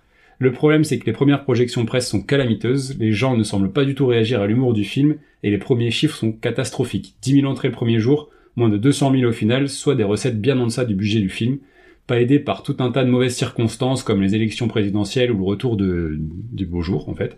Et le film s'est toutefois rattrapé par ses diffusions à la télé ou sur les plateformes et a même atteint pour beaucoup un statut culte. On se souvient d'ailleurs de la déclaration d'amour du film par François Ray et Alexandre Poncé lors de notre épisode sur euh, McTiernan. Euh, le flop marquera tout de même euh, pas mal son réalisateur qui n'a d'ailleurs rien tourné depuis, et ça, c'est bien dommage. Qu'est-ce que ça raconte euh, Problemos? C'est l'histoire d'une famille qui vient passer quelques jours dans une ZAD euh, pour des vacances et découvrir les joies d'une communauté autosuffisante liée contre un ennemi commun, la méchante Babylone. Mais alors qu'une une pandémie foudroyante vient décimer la quasi-totalité de la population mondiale, la cohabitation dans un contexte où la société n'est plus euh, n'est plus devient ben, assez difficile. Euh, Problemos, euh, c'est un film que je, je ne connaissais pas. Euh, Tu l'as découvert à l'occasion de non, l'émission je, non, non, je, je, je connaissais pas au moment de sa sortie. J'avais pas du tout entendu parler. Et je pense que c'est toi qui m'en a parlé. Parce que Pierre en avait parlé. Ok. Euh, voilà. Bah, comme quoi tout se. Domino Day Non, mais c'est un Vous vous truc de souvenez de ouf, cette quoi. émission Domino Day C'était bien. fait. Avec Dev. Ouais. Dev qui commentait Domino, quoi. Rien à voir. Et... qui était fait en domino. d'ailleurs. les cheveux.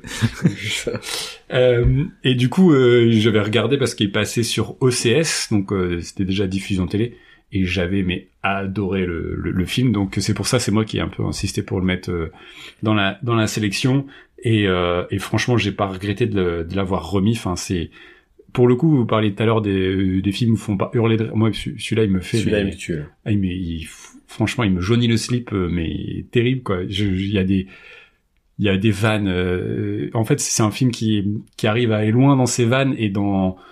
Je sais pas s'il veut dénoncer, se moquer un petit peu. Il, s'attaque un peu à tout le monde et justement à cette notion de d'extrémisme un peu dans dans l'idéologie. Euh, où en fait, et c'était aussi le, la volonté de, de- des, des scénaristes, euh, de se dire en fait, les gens qui sont tout le temps contre quelque chose, le jour où t'as plus rien à critiquer parce qu'il n'existe plus, et ben en fait euh, Ils vont construire vont la- quand la même chose se construire euh, leur ennemi en fait parce Ouais. qu'ils fonctionnent que comme ça et, euh, et ça je trouve ça euh, c'est fait fait de manière tellement Parce que- tellement drôle Parce qu'il faut dire, ouais, l'effondrement de la société, ils vont recréer euh, presque à l'identique euh, ce Bah, les qu'ils ont, ce ont voulu quoi. fuir. Donc, euh, À la fin, ils ont chacun leur petit euh, leur le petit précaré, euh, leur petit précaré, Ouais, c'est ça. Et t'as toujours euh, celle qui était euh, contre euh, Babylone, qui essaye de, qui en fait, euh, qui est une féministe, qui est euh, plus euh, toxique encore que les hommes. Enfin, c'est, euh, Parce qu'en fait, elle veut baiser. C'est ça. Elle va forcer euh, les mecs à baiser et puis il s'attaque du coup à, au personnage de Simon, donc euh, de. Je trouve que c'est le meilleur personnage. Est trop drôle quoi. Déjà, c'est- enfin moi, ça Sa manière de parler. Sa manière- quand il arrive, il est à vous, Il- 4 4 gris. Il articule Moi, trop. j'avais un 4-4 noir. C'est- marrant parce que moi, j'avais un 4-4 noir. Et ça, ça me tue.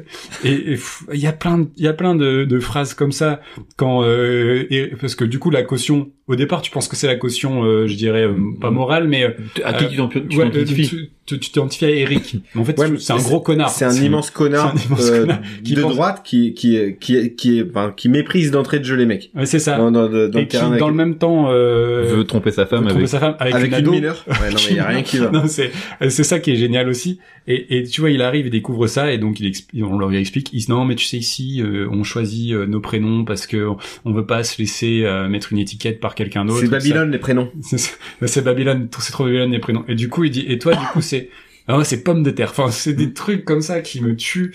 Il n'y a pas de respect pour euh, ces personnages, enfin pour euh, oui. cette communauté. Quoi. Ouais, non, mais mais euh, mais non, mais il y a de respect pour personne parce que finalement, je dirais les, les les citadins, ils sont pas mieux traités en fait. Il y a Et- juste le chef au début de la communauté Jean-Paul qui euh, qui euh, on a un regard un peu neutre sur lui, il est un peu il a il est un peu zinzin mais il est un peu gentil, enfin il est Oui, il est, il est- d'être un peu au milieu de tout ça. il, il essaie de réunir les uns les autres Ouais. euh, malgré leur leur, T'as. Bunyaman aussi qui euh, parle du chaman en fait, c'est juste un clodo. Bonalmine, ouais. Ouais, dès qu'ils découvrent que c'est un clochard, ils veulent plus l'accueillir dans la Ouais, maison, c'est ça, il il meurt dehors. Ils refont Le- vraiment le, le truc. Euh, Ils refont la société, ils euh, refont la société. Ouais, et du coup, il se retrouve sous la baraque de Simon à euh, manger des champignons et trucs et enfin c'est c'est assez assez dingue. euh. Il y en a une qui me fait beaucoup marrer, c'est la femme de Monsieur Fraise. Mais oui, oui, c'est Doudou. c'est Doudou. Avec là, mais Monsieur Fraise, faut faut le dire, c'est pour moi le meilleur perso du film. Extraordinaire. Les- On voit très peu, par les- contre, Non mais chaque tirade, la tirade sur les chips où il rajoute du crousti, c'est ça dure trop longtemps et c'est oui, génial. mais il a la- du coup, il a laissé pas mal improviser sur le Ouais. tournage. C'est ça tu sens que en termes d'absurdité, il, est over the top, euh, Ah Monsieur. J'aimerais bien le voir en spectacle, ça doit être un petit peu perturbant. Maintenant c'est Madame je crois, qui Ouais. tourne en spectacle. Ok. Euh, Je connaissais pas, tu vois. J'ai jamais regardé un de ces spectacles. Du coup, mais ça peut, ça, ça donne effectivement envie. Après, le film, en termes de réalisation, il a, il bénéficie beaucoup de ses décors extérieurs. En fait, c'est vrai que c'est, ça se passe en Ardèche, tu vois, c'est, c'est quand même assez beau. Euh, Il y a pas de trucs extrêmement euh, flamboyants euh, dans, dans sa mise en scène, mais c'est, euh, euh, ça reste euh, hyper dynamique, hyper propre. Il y a eu des coupes euh, au cinéma. En fait, la version qu'on a en vidéo, elle est, c'est la version complète. C'est-à-dire qu'il y a à la base, euh, la fin, la toute fin, on les voit finalement s'attaquer à des autres. Euh, ça s'était coupé. Enfin, Oui, parce que ça, ça me... quand je l'ai vu, Ouais. je me disais, mais je me souviens plus du tout qu'il y avait Non, des il y a- autres il y a peuples. des euh, éléments qui ont été euh, Ah oui, si remis, quand il, euh, il croise d'autres. euh, ouais, un peu violents. Ouais, par contre des tribus, des tribus beaucoup plus violentes que la leur. Ça, non mais pff, je, j'ai tellement de, je veux pas vous faire toutes les répliques quoi, mais il y a tellement des trucs qui m'ont qui m'ont Ah non, fait ouais, rire c'est- que c'est c'est un, c'est un, une bible de réplique, c'est incroyable. ouais. Et puis c'est tout est, ils, ils jouent tous bien, je trouve, dans l'ensemble. Ils ont tous leur personnage. Euh, genre même celle qui joue l'ado, qui joue maintenant dans euh, scène de ménage d'ailleurs, je crois. Oui.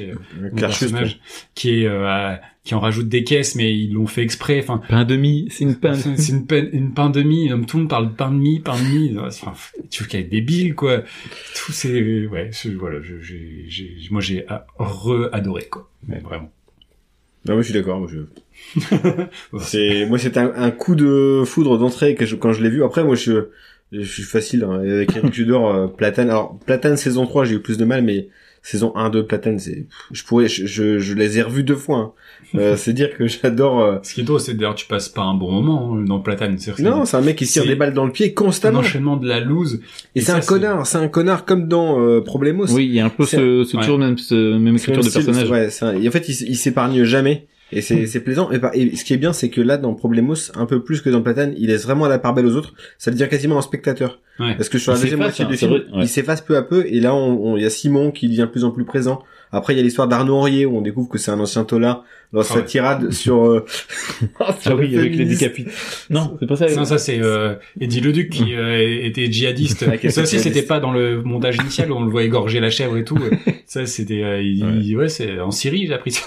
Ah ouais, non, ça c'est c'est c'est incroyable. D'ailleurs, parlant de décapitation, euh, Ah, parce que bon, on, parle, on en parle jamais assez. Euh, Il y a un sketch de Louis C.K. Euh, je sais pas si c'est toujours ou l'ancien copain de a Blanche priori, c'est toujours le compagnon de. euh, qui fait Son- un. Ok. Malgré les polémiques. Oui, justement, elle avait fait aussi une blague sur ça. Et euh, il fait un sketch donc Louis C.K. Il faut savoir c'est un, un roux dégarni euh, plus plus. Mm. et il explique que euh, en gros dans la ca- décapitation ben ce qui est con c'est que t'as une vieille gueule en fait euh, et puis là il commence à essayer de prendre avec la main euh, sa tête comme s'il il était décapité et puis il se rend compte qu'il a pas de cheveux. Et donc il dit ah en fait ce qu'il faut faire pour les emmerder ces mecs là c'est qu'il faut se raser la tête. Parce que du coup c'est quand même moins classe quand tu tiens une tête avec deux mains que par les cheveux et la manière dont il raconte ça c'est juste à mourir de rire donc il parle de décapitation et c'est très drôle donc son spectacle euh, qui est sur sur Netflix je vous le conseille il y a des très très bonnes vannes Dans le bingo, on aurait dû mettre Alex euh, place une reco euh, au- quand c'est pas le moment. bah ouais mais bon eh. Non, Ça mais arrive souvent. il en glisse 10 par épisode Ah ouais, sans, que vous vous en rendiez compte. C'est ça. Ouais, il, il vous l'a fait à l'envers. petit spectacle euh, il dure 1h10 en plus c'est parfait Non, on est dans l'humour C'est vrai. Les gars, on a fait le tour Euh, du Attends, attends, vous avez- moi, j'ai- je suis le seul à avoir parlé là. Ok, ok.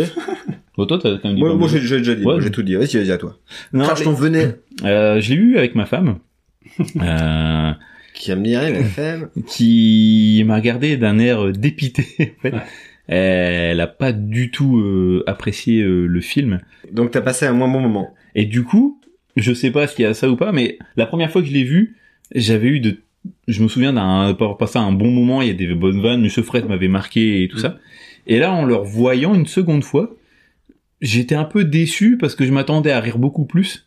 Et euh, j'ai plus vu le film, le film de la même manière. En fait, ce qui m'a surtout dérangé, c'est en termes de réalisation, c'est en enchaînement de scénettes. Ouais, Euh, des actes en plus, c'est découpé en actes. Et je trouve que des fois le propos il s'égare un peu, ça, ça va critiquer très fortement comme tu disais, ça va pousser les extrêmes euh, dans, dans les comportements humains. Hum, Mais euh, tu sais pas vraiment où ça va. Il n'y a pas vraiment de fil rouge en fait euh, au global. Et ça m'a un peu euh, plus marqué Ça, quand ça, j'ai c'est l'héritage de- du pieux parce que. Je te rejoins sur l'histoire de moi, c'est plus les personnages de Blanche Gardin où on, on perd un peu le fil sur ce qu'elle veut, ce qu'elle veut faire, ce qu'elle est. Mais pour le reste, je trouve que c'est très progressif Ouais, avec la vrai. présentation où c'est une ZAD ou c'est Le un- premier euh, premier tiers est, est très bien parce que c'est justement il arrive, tu te rends compte de, de ce qui se justement, après, passe. ils doivent reconstruire la société. Moi, c'est ça. où ils inventent des pré- ils Bah, inventent, ils inventent des partir de Ils jours. inventent des jours, ça c'est aussi. Undi. Ça, et ça, ils ont eu du mal à le tourner en fait parce que ils s'étaient écrits et en fait ça marchait pas du tout et tout le monde était un petit peu coincé et euh, et euh, c'est en travaillant justement avec les acteurs où il y en a qui ont commencé à improviser ça où ça s'est euh, ils se sont un peu débloqués mais il paraît que les premiers jours de tournage ont été catastrophiques quoi. Ils ils, arri- ils arrivaient pas à avoir l'énergie qu'il fallait j'ai lu qu'Eric Judor avait l'impression de perdre son temps au départ. Ouais. Parce qu'il n'arrivait pas à trouver le. Il y avait au- les, les- gens ne s'entendaient pas en fait. C'était oui c'est- il y a euh, pas d'alchimie pas d'alchimie. Et ça c'est donc ils ont dû rester beaucoup plus longtemps ensemble pour pour Ouais. que ça que ça finisse par marcher. Et, et c'est quand même, on en a, on l'a pas dit, mais c'est un film visionnaire, quoi. Oui. Sur le traitement de, du- justement, de, de la pandémie et tout, de tout ce que ça, Ouais, c'est c'est trois ans de- avant, enfin deux ans, ouais. la quarantaine et tout, on écarte les autres, euh, parce qu'on a peur, on sait pas, euh, et c'est Ouais. fort, ouais. C'est, c'est très très C'est fort. peut-être pour ça qu'il est encore plus culte que, Ouais, que sûrement, sa sortie. Ouais.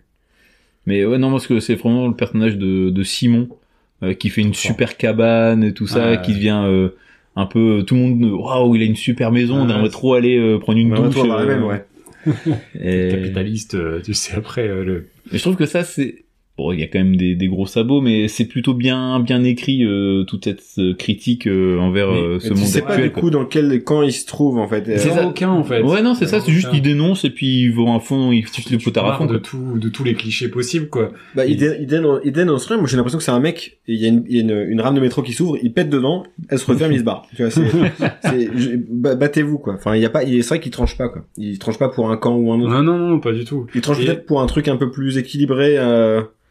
t'es où on souffle ouais, un peu non, quoi. puis, ouais. euh, ouais, de chacun doit redescendre un petit peu euh, sur terre parce qu'on est personne n'est parfait, mais il y a toujours, euh, enfin toujours un petit, une petite phrase à un moment donné qui aussi désamorce pas mal de trucs. Justement après l'égorgement du, du mouton là où il est, bon appétit les copains. Enfin, tu vois, il est d'un air naturel et tout le monde joue.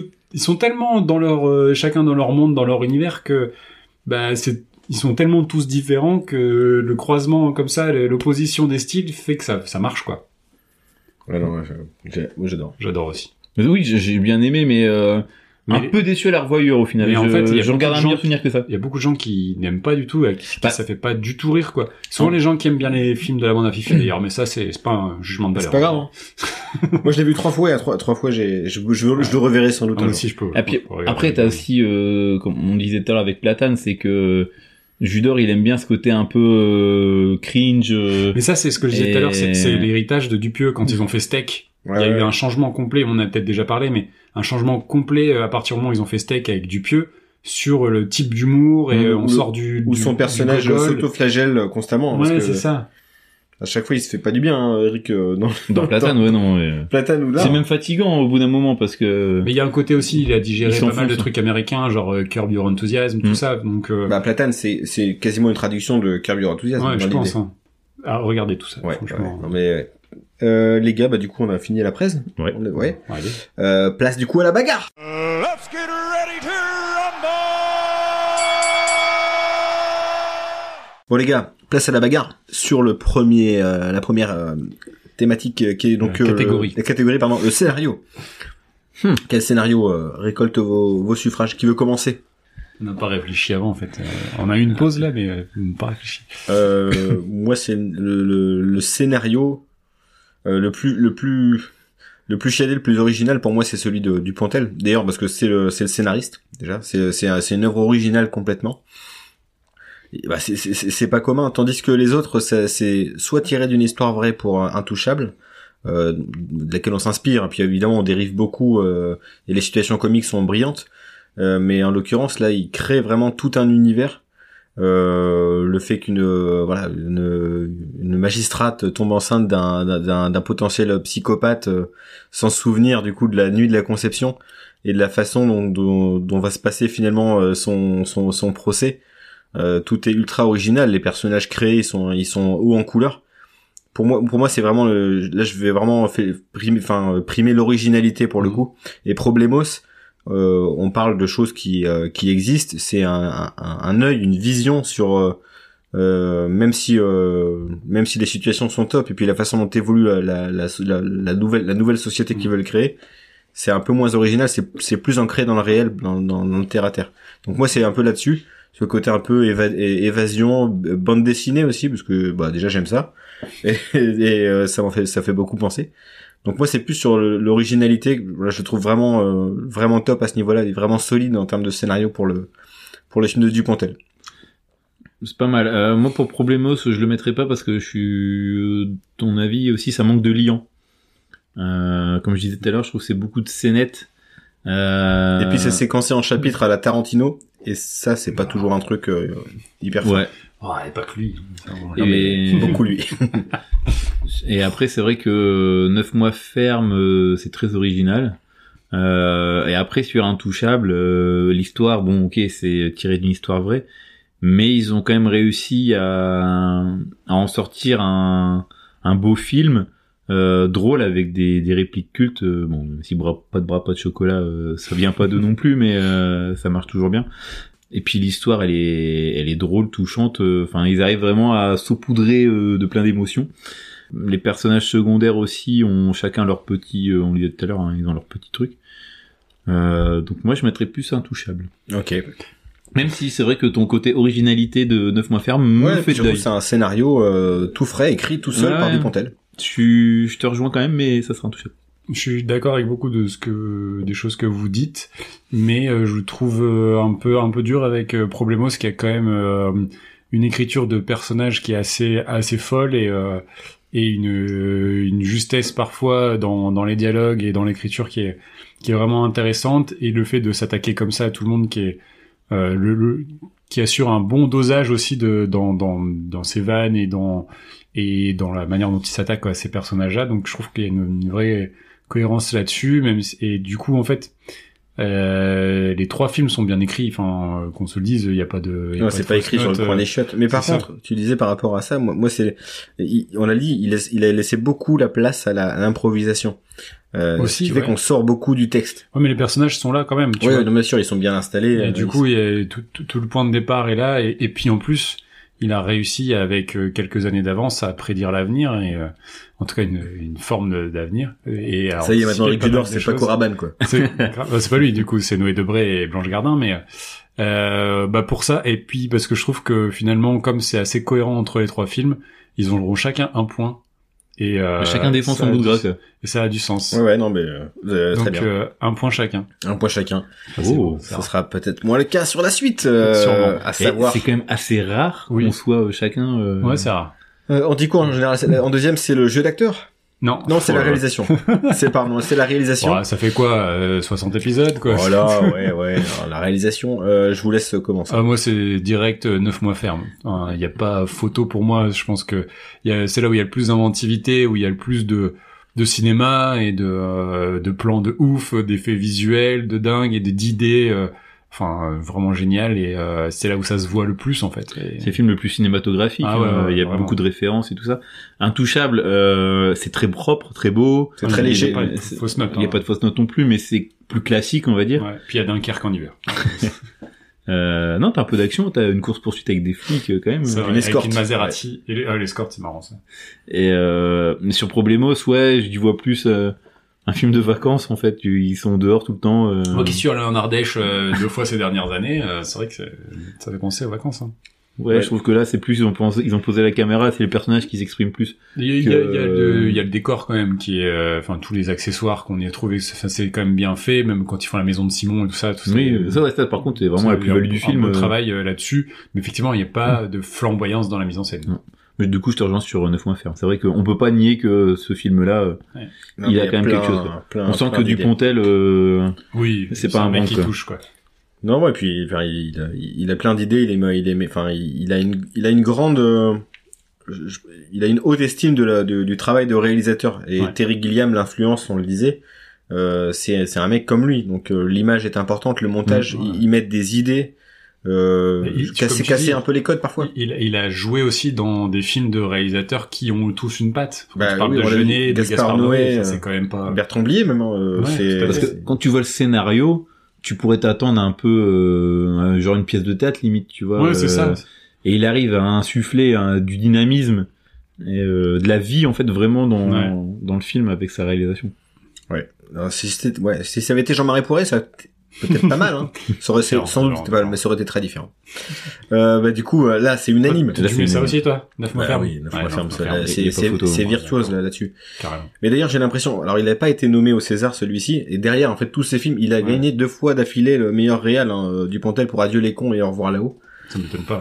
Euh, tu sens que c'est vraiment le début, enfin le, le Ouais, déclic euh, en termes de réalisation, euh, voilà. Il bascule il- sur autre chose. Il, Quoi. il gagne un Mhm. peu aussi en légitimité et en reconnaissance à ce moment-là. Ouais, ouais, c'est clair. Parce que il a un truc plus accessible que qu'un enfermé dehors qui était euh, là euh, vraiment fou euh, dans, mais qui était dans son image. Plein d'idées, mais c'était encore un peu brouillon, quoi. Ouais, ouais, c'est ça. Et alors Bernie, euh, Ouais, bon, pardon pas, quoi. c'est- top Bernie, mais bon, c'est un peu Ouais, dur.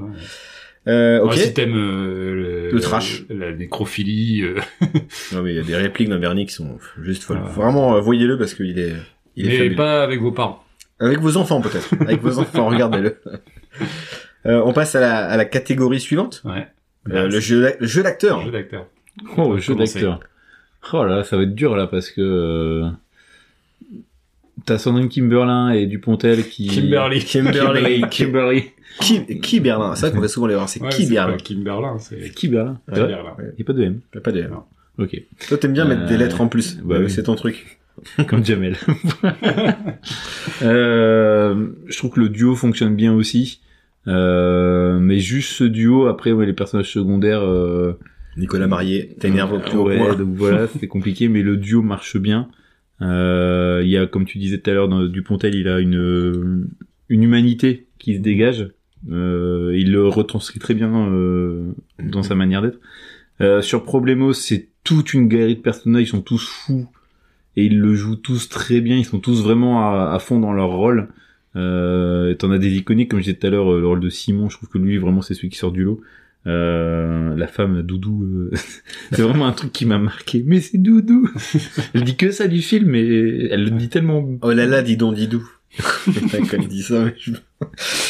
Ouais, non, euh, je... ouais. Mais je trouve que ouais, tous les personnages, euh, c'est un ensemble et il y a une cohérence dans leur folie euh, qui marche très bien. Il y a personne qui met, euh, qui, qui fait foirer le plan, quoi. Enfin, Non, et puis il y a personne qui voit vraiment la vedette aussi. Ouais. Je trouve que c'est assez, euh, vraiment assez Ouais. uniforme. Euh, et sur Intouchable, le l'alchimie entre euh, Omar Sy et, et fonctionne à merveille. Euh, la galerie de personnages qui permettent aussi de densifier euh, l'histoire marche bien aussi, même si on les voit, euh, on les voit moins. Hum, donc du coup, c'est vrai que c'est c'est vraiment pas évident quoi. Si tu veux du temps pour choix. réfléchir, je, je peux trancher. moi. Vas-y, vas-y, parce que là, euh, Pour moi, ça va intouchable parce que contrairement aux autres, il fait, il arrive à, à aller, aller sur les deux. Alors même si Dupontel et Kiberlin, il y a de l'émotion et de la comédie, euh, mais Dupontel clairement se met dans les chaussons des personnages qu'il a l'habitude de jouer, ouais. que ce soit sur scène ou dans d'autres films. Là, dans Intouchable, euh, donc il y a les deux aspects, il y a l'émotion, l'humour, euh, mais l'émotion au- presque au bord des larmes quand même. Donc dans, enfin c'est très fort. Pour le coup, euh, la- la- l'alliage des deux. Euh, Cluzet en plus a arrivé à, à, à canaliser Cluzet pour qu'il fasse un truc un peu plus sobre que que T'es obligé rendre tétraplégique pour qu'il se calme. non, non, tu te calmes. Tu te mets dans un fauteuil, là. Hein, Bouge pas, arrête. Et tandis que, ouais, Problemos, c'est euh, humour à plein, à plein tube. Tu sais, t'as pas de, t'as pas, t'as pas ces deux aspects-là. Et je trouve que c'est plus fort Comme les les. Pringles. Les Pringles. Du coup, à plein, à plein tube. Ah oui, ouais. non, merde, c'est Pointu, c'est là. Elle est pointue. Euh, donc pour moi, le point va intouchable. Bah, je vais aller en deux, du coup, parce que comme ça, tu trancheras. Euh, moi, c'est, euh, moi, ça va, mon point va 9 mois ferme encore parce que, euh, parce que, en fait, le choix de casting de Kiberlin pour, euh, dans un, euh, en une comédie comme celle-là, il est parfait, en fait. Parce que dans le rôle un peu coinsos, euh, mais du coup, qui ajoute une dose de comédie en plus, avec euh, une alchimie qui se crée alors que c'est deux personnages diamétralement opposés. Effectivement, t'as raison, je pense que il est dans ses petits chaussons euh, du Pontel dans ce qu'il joue là. C'est ce qu'il aime bien faire et il le fait euh, C'est ce qui sait faire mieux. le extrêmement mieux. bien, extrêmement bien. Et, euh, et moi, j'adore en fait les, tous les personnages secondaires.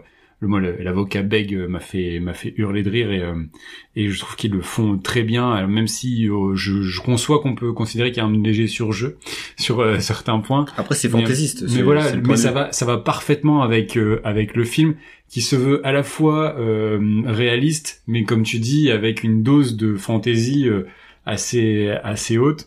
Et euh, et je trouve que euh, de de voir Sandrine Kiberlin, qui est une actrice euh, quand même un peu un peu sérieuse, Un peu ciné indé. euh, Ouais, c'est ça, un peu, un peu cérémonie des Césars, quoi, euh, tu vois, vraiment. Et, et jouer ça, je, je la trouve, euh, enfin, excellente, même si elle a fait pas mal de, de comédie quand même, hein, il faut pas lui enlever, mais je trouve que là, elle est, elle est absolument parfaite, et en fait, elle est, comme il y a beaucoup d'homogénéité dans les autres films, je l'ai trouvée euh, un peu en surnage, elle, elle surnage un Elle- peu le, Elle apporte une plus-value incroyable. ouais, vraiment. C'est vrai que quand coup, elle est à euh, l'écran, euh, Un truc qui se il passe. y a un truc, ouais. Ouais, vraiment. Et donc, euh, Ça m'aide pas. euh. Non. C'est ton choix. Euh, tu sais quoi, je vais mettre Problemos. Comme ça, ça fera un point. Ouais, c'est serré. Pour la galerie de personnages farfelus, euh, j'aime bien le côté farfelu. donc. Tu peux nous faire Monsieur Farfelu, ça fait longtemps. ça fait longtemps. Parti dans le Ah, sud, ouais, ouais. Il a une, une pneumopathie, on est aussi. Il tousse un peu. Bah, Euh, du bah, coup. du coup, ça fait ex aequo, encore une fois, sur cette C'est catégorie. 9 mois ferme pour l'instant qui... Neuf mois ferme qui est un peu devant. qui remporte le suffrage. qui est un peu devant. Et là, on arrive à la catégorie bonus qui va nous permettre de Ouais. départager ces trois films. Ou pas. Euh, La catégorie, la catégorie bonus. Moi, j'ai pensé Alors, le film que vous reverriez. Bah non, parce Non, que non. ça c'est le, c'est ce qui permet de départager. tu te souviens du- du- du exact, concept Longtemps que c'est pas arrivé. Non, non, euh, je me demande si on n'avait pas fait ça aussi, c'est tout simplement le niveau de rire. Bah, c'était ça sur les deux Ah autres. oui, le niveau de rire. Là, genre, bah non, non, l'état de votre slip. C'est le, le- c'est le slip meter. Alors, Le slipometer. le slipometer. Le Sleepymeter, là où il est au Ça va, ça va du blanc, jaune au marron. Marron ou marron, c'est vraiment, oh là là. Ah, Moi j'ai du jaune foncé sur Problemos. hein. Ouais, ouais, pareil. Vraiment, moi c'est Problemos. Jaune, moi, jaune, jaune, tacheté de, de marron. Ah ouais, non, franchement, mais... non, mais vraiment. On Je- mettra un petit... Euh... Un petit slip meter. Je te laisse- je te laisse faire le- Slipometer sur Insta, ça Le dessin. Euh, Problemos pour moi, c'est Ah ouais, bon. clairement là où j'ai le plus ri. D'accord. Moi, c'est quand ça reste intouchable. Du coup, c'est ton point il sert à rien. Oui, je sais, mais c'est ce- ce, euh, objectivement des trois, c'est celui où j'ai plus fait. Ah. J'ai Ah, pas non plus. Moi, euh, j'ai, moi, là, j'ai, j'ai, j'ai eu de deux, trois grosses, énormes barres sur Intouchable. J'ai eu juste tout le long sur Dupontel, je fais, genre, ah, c'est mignon, tu vois, comme ça. Alors que l'autre, c'est, de la pisse, du caca, quoi. Tout. Je vous explique, parce que... Du, du bon goût, bonjour. Ah ouais, j'adore, moi. Et, non, mais j'ai rencontré des gens dans ma vie qui me disent, ah, ça me fait pas rire, c'est pour les gamins, cet humour-là. Je- Sur Pro- Problemos. Non, les caca, les proutes, là. Ah oui. Je suis pas d'accord, ça m'énerve. Il faut les bannir. Ouais, faut les- bannir de ta vie. Je les banne. Bah du coup. Du coup, Euh... égalité. Et c'est là où tu vas pouvoir sortir ton, ton argument de quel film on aimerait revoir. Ça fait longtemps qu'on n'a Ouais. pas eu d'égalité. Ouais, oui. euh, entre Oui, du coup euh, neuf mois ferme et. Neuf mois ferme et Problemos. Et Problemos. Eh Eh bien, intouchable, ciao quoi. Ouais, intouchable. Merci, merci d'être venu. Euh, mais on T'as fait 20 reverra, millions mais d'entrées, bon, mais euh, t'es pas rentré dans nos cœurs, quoi. c'est faux. Non, non, c'est un bon film. c'est un bon film. Conviction. Pour moi, c'est Problemos que je pourrais revoir sans aucun problème. Parce que, il est, il est, enfin, je sais pas, il est, il est plus facile, c'est un film à sketch. Tu- Tu peux, tu peux aller dans la cuisine, peler des oignons, tu reviens, t'as une vanne, tu sais, t'as pas besoin de suivre. Ou t'écoutes et puis tu te marres. Ouais, t'écoutes, tu fais, ah, je attends, c'est la scène de l'aquapark. Ok. Je comprends. Je suis d'accord avec toi sur Problemo, c'est le film même si euh, il faudrait une troisième fois pour Ouais. me refaire encore un autre avis. euh, Ouais, regarde avec des gens qui aiment que- bien cette fois, tu Ouais. Je trouve que le scénario dans la, pro- la progression dans le film de Dupontel est trop importante pour euh, pour le revoir plusieurs fois. Et puis de toute façon, en plus, il y a une sorte de pas une sorte de twist, mais quand même le- l'évolution du scénario est importante. Il n'y a plus l'effet de surprise à la longue. Donc euh, Problemos, tu t'en fous, t'es cueilli par des vannes. je pense que. Pro- Problemos, ouais, c'est ça, c'est que tu regardes entre entre potes, tu peux te faire des punchs après euh, les ressortir et ça te fait marrer. Hum, hum. Ouais. Carrément. Donc tu votes pour Problemos aussi. Oui. Donc Problemos, euh, j'ai pas encore dit moi mon, mon... mais du coup, bah, comme Problemos, je vais dire neuf mois ferme, mais juste j'ai un argument Ouais, tu veux parce faire que chier je ou pourrais le revoir avec ma femme en fait, que- alors que Problemos elle déteste et que donc c'est plus facile à revoir. Mais euh, Sur- grave, tu, tu regardes non, en en vrai, en vrai, j'adore les deux. Non, les, les enfants c'est un peu chaud. Bah avec la tête de Jean-Paul, il est- décapité comme Jean-Paul à la Ouais, fin. c'est un peu chaud quand même. hein. Mais j'a- j'adore vraiment les deux. Mais euh, du coup, voilà, c'est juste pour mettre un petit, un petit point d'honneur. Mais en vrai, euh, je suis d'accord avec vous. Et du coup, Problemos euh, est notre film. This is a champion. Tu fais tellement si bien tu la pouvais mettre la musique à la Champions place de ma voix, euh, On verra si j'ai le droit mettre euh, l'Europa Conference League à la place. la musique que personne ne connaît. Ah sais. ça c'est euh, Van Halen. Ah oui, c'est pour l'OM, ça. Ouais. Ah, Ouais, je, Jump. je connais le foot. hein. Ouais. Bah écoute, grande victoire du coup de Problemos Ah ouais, au penalty quand même. hein. au penalty, ouais. Non mais les films étaient très très bons, les trois films sont excellents. C'était pas facile. hein. En fait, au départ, Je moi, connais deux trois personnes qui vont un peu jaser sur. Ouais, ça va jaser. Le choix peut C'est faire Michel. Michel Jonas. Quand je rentre dans la boîte de jazz. Non mais Ouais, réagissez, euh, je, je me permets de- d'intervenir pour euh, recaler cette émission dans le bon sens, mais ré- réagissez par rapport à ça, hein, n'hésitez pas, franchement, Ouais. on est on est à l'écoute, mais euh, on assume, on Mais, assume, on mais est- venez pas nous c'est dire pas un choix consensuel quoi, tu vois, nous on est on est des punks, on est des anarchistes. Ouais, non mais quoi intouchable C'est bon. Je les vois déjà là. On a mis tellement de fois euh, la tarte à la crème euh, Grave. que là bon. Non mais c'est On vrai. que- ose, on ose, on dit, on dit les choses. Non mais du coup je dédicace ça à François qui euh, en avait parlé quand même euh, dans l'émission on n'a pas, on n'a pas regardé et- tellement le box-office, bon, à part pour Intouchable, pour choisir ces films-là. Bon, on est obligé de parler d'Intouchable euh, pour les comédies euh, des 2010. Ouais bah c'était le premier euh, qu'on avait en tête quoi. Bah oui, forcément, celui-ci, euh, tu peux pas ne Bah, pas quand tu en parles parler. comédie 2010, euh, tu penses à ça Ouais. direct. Tu penses à ça, euh, qu'est-ce qu'on a fait au bon Dieu, malheureusement? Bah non ouais, ouais c'est ça. Mais si vous aviez Moi, je pense pas. Je, je l'ai pas vu, donc c'est réglé. Non mais il faut nous en parler hein. Moi je les ai vus, j'ai vu. J'ai fait mon petit, mon petit côté snobinard. Moi, je l'ai pas vu, moi. Moi, je l'ai pas vu, euh... Moi, c'est la crème de l'humour. moi, je, je me réserve que la crème. de Euh, l'humour. Ouais. Euh, les gars, euh, l'émission s'achève presque. Euh, on va passer désormais au recours. C'est parti. c'est après que tu fais oh. Ok, oui, c'est vrai.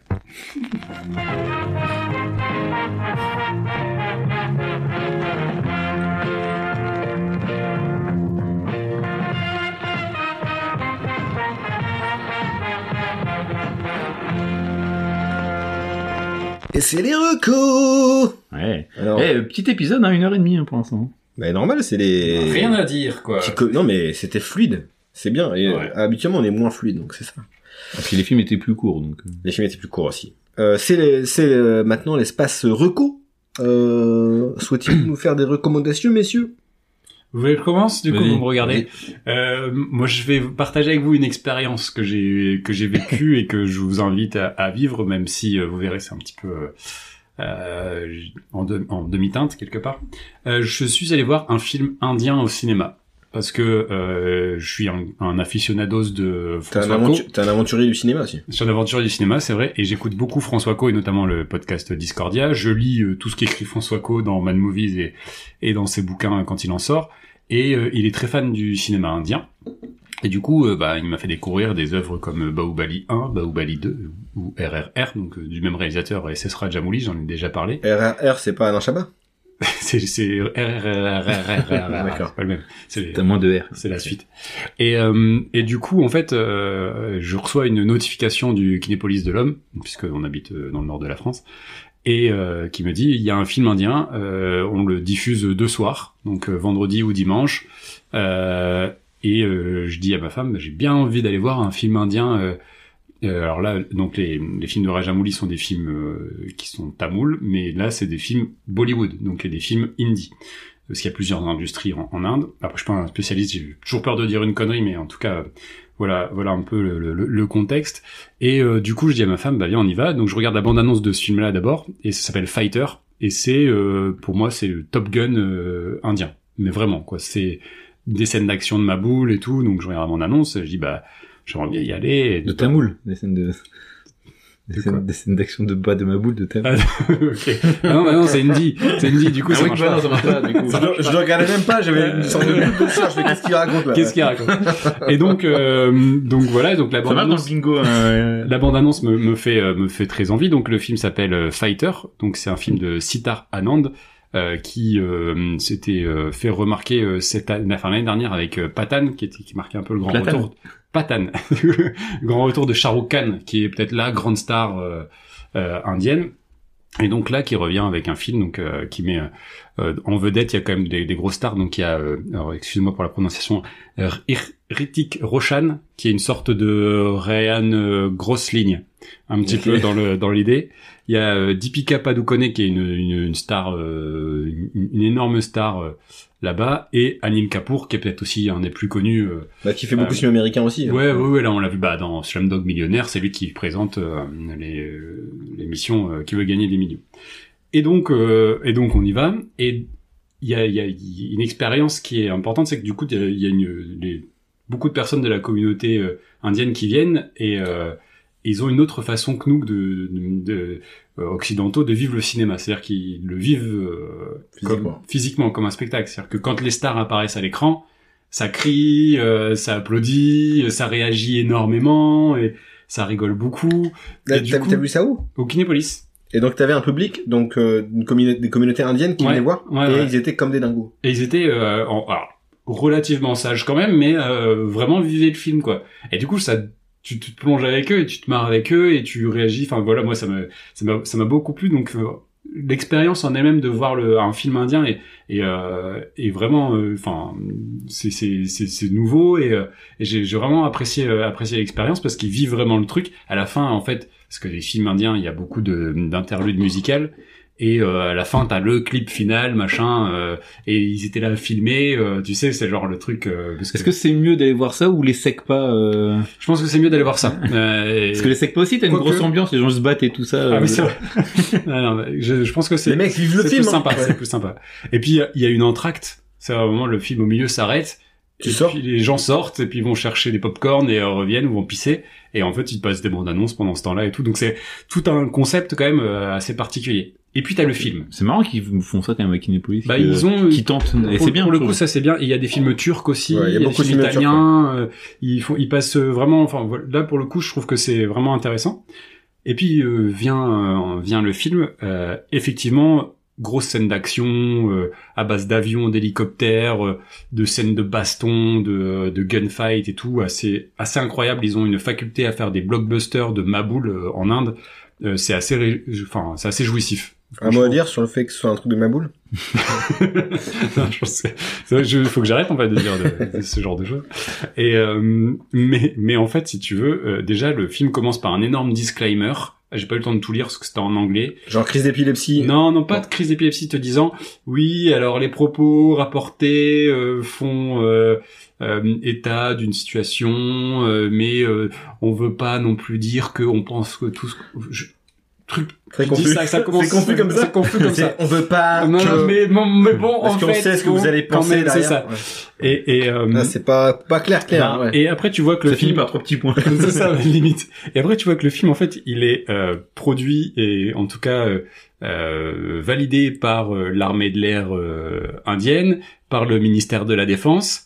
Et le film te raconte quand même euh, l'histoire donc d'un de de, bah, de combattants de l'air euh, de, l'armée de l'air en fait. Euh, c'est les meilleurs. il y a une iconisation énorme dans le dans ce type de cinéma qui est qui est rigolo en fait à voir et tellement enfin Bah, comme, personnage Top- principal. comme Top Gun, c'est... Ouais, c'est un peu ça, mais mais poussé- à l'extrême quand même. the top euh, fois. Ah mais c'est c'est à dire qu'ils prennent le ils, ils- Parce que Top Gun, c'est Top déjà Gun, max. Top Gun il y a 11 comme dans Là, il casse. Spinal Tap là il, il casse Ouais, le truc quoi c'est vraiment et euh, et si tu veux et donc même le personnage tu sais principal le beau gosse alors il joue le genre euh, un peu jeune tout ça il a 50 ans l'acteur hein, tu vois, vraiment Comme Tom Cruise, comme Tom Cruise pareil et euh, il a son sourire euh, il dit je peux demander n'importe ouais il peut demander n'importe quoi s'il fait son sourire euh, et ça marche et tu vois il il dit s'il vous plaît avec son petit sourire Enfin, ça a fait marrer toute la salle et tout et euh, et en fait ils se battent contre euh, des musulmans pakistanais qui euh, euh, qui, qui, qui, qui font un attentat et qui font passer ça pour euh, ce que ça n'est pas. En fait, c'est le gouvernement qui utilise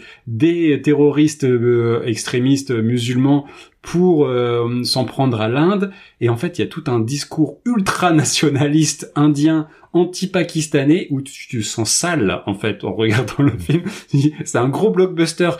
Je m'éclate un peu à regarder toutes ces scènes d'action, mais le discours, il est absolument dégueulasse. Et l'acteur principal, à la fin, qui défonce la tête du grand méchant, qui est hyper charismatique, qui a une bonne voix et tout, franchement, euh, euh, mortel, le- celui qui joue le, méchant, et euh, qui défonce le méchant en lui disant, euh, parce que donc le, le Cachemire est occupé par le Pakistan, et donc il dit, euh, alors il y a un sigle qui appelle ça, il dit, euh, c'est pas le Cachemire occupé par le Pakistan, bientôt ce sera le Pakistan occupé par l'Inde.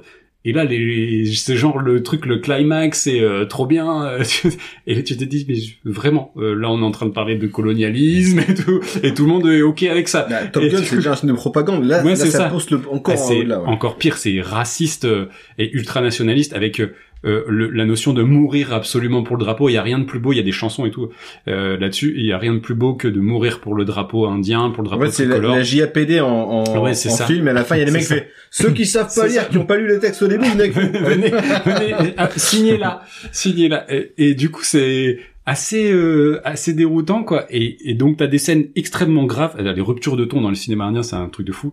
T'as des scènes extrêmement graves où euh, à un moment il y a ils s'en prennent à euh, donc les Pakistanais. Euh, font euh, des, des attentats kamikazes sur euh, des bus de soldats indiens. Et donc t'as plein de morts et de blessés où tu vois euh, des corps calcinés et tout ça. D'un coup ça s'arrête et t'as un clip de R&B euh, en mode je suis dans une piscine ouais on va se trop on est trop fait l'un pour l'autre et tout. Et les, chansons sont nulles pour le coup. Autant dans Baobali RRR les chansons sont vraiment top là c'est nul à chier les chansons c'est du, du R&B bas de gamme et ça vient entre deux scènes de tuerie quoi tu vois ça n'a- aucun sens Et vous avez tous les deux passé une super soirée? Euh, euh, Pauline a tenu le coup deux heures. Le film euh, avec l'entraque, Dure on a pour heures. 2h45, 3 heures quoi. Et à la fin, elle me dit j'en peux plus, j'en peux plus quoi. Elle s'est euh, barrée Non, non, elle s'est pas barrée, mais elle me dit franchement tu me fais chier. Tiens, on est dans tes trucs. Mais, mais je comprends parce que c'est extrêmement long et, et le discours est, tu te sens tellement sale par rapport à ça que c'est, c'est un peu parfois, parfois gênant. Mais, en, mais sur le, le spectacle, tu vois, la mise en scène et les scènes d'action, c'est incroyable. Ça, ça défonce tous les blockbusters américains, euh, mais puissance 1000, quoi. Donc, euh, je voulais partager euh, cette. Je sais pas si c'est une reco. Enfin, si Euh, c'est une reco, allez voir des films indiens. C'est. C'est une invitation. Une invitation. Ouais, allez-y. Faut- il faut vivre cette expérience vraiment. Et, euh, et c'est Si vous aimez colonialisme et tout ça. ouais, si vous euh, aimez tout ça. Non, mais il y a, y a, y a- Non, ça va tellement dans nous, tous les nous, extrêmes. On est tellement baigné un truc amé- américain. Le premier Top Gun, c'est tellement pendant la guerre froide un film de propagande. Ouais. Enfin, quand tu le vois maintenant, c'est quand même bien plus clair. Euh, Le deuxième, par contre, c'est que du show. là. Il y a plus, euh, il y a plus tellement. euh, Si, il y a le non, parce côté. qu'il n'y a pas de pays identifié. Non, euh, ouais, c'est ça, c'est juste une menace. il euh, y a, il y a juste la, la vieille Amérique qui, qui, qui meurt un peu. Enfin, tu vois qu'ils sont encore euh, hyper virilistes et tout. Bon, bref. C'est un peu à l'ancienne, quoi. Euh, ok, bah, bah Voilà, belle- invitation. Je, je souhaitais on, on partager, c'était un petit peu long, mais euh, partager ça avec vous. Ok, super. Euh, moi, j'ai euh, j'ai plusieurs. Non, j'ai j'ai une reco. euh, j'ai il y a l'actu du moment. L'une des actus, c'est euh, Dali, la sortie du film de Mm. Dupieux. Du coup, je me suis mis. Euh, alors, j'ai quasiment vu toute Dupieux. Et là, j'ai vu récemment Yannick, Ah, qui est j'ai sorti, envie de le voir. qui est son plus gros succès en salle, hein, qui Il est sur 500 Canal ou 000 pas entrées. Il est sur Canal. Ah, cool. Euh, il est sur Canal. Non, je l'ai loué, pardon. Ah. Moi. Sorry. Bah, je vais attendre un petit peu qu'il soit sur Ouais, Canal. il sort dans quelques mois, je pense, pas sur Canal. Euh, et ben écoute, très bonne surprise. Encore une fois, ça dure euh, 1h10 hein, par là, euh, comme euh, comme pour habitude chez chez Dupieux. Là, par contre, c'est c'est un film qui te la, la comédie, euh, on s'éloigne un petit peu. Là, c'est vraiment on, on tend vers le malaise. C'est un, un- vraiment un truc sur euh, c'est quoi l'art et c'est pour qui Hmm. et euh, comment l'art peut mettre à la porte certains certaines personnes de certains milieux sociaux. Donc il y a il y a un truc un, peu rude, un peu un peu acerbe. Le personnage de Yannick. euh, c'est simple, c'est euh, il y a une pièce de théâtre assez mal jouée, assez assez assez nulle, Un vaudeville un peu un naze. vaudeville naze.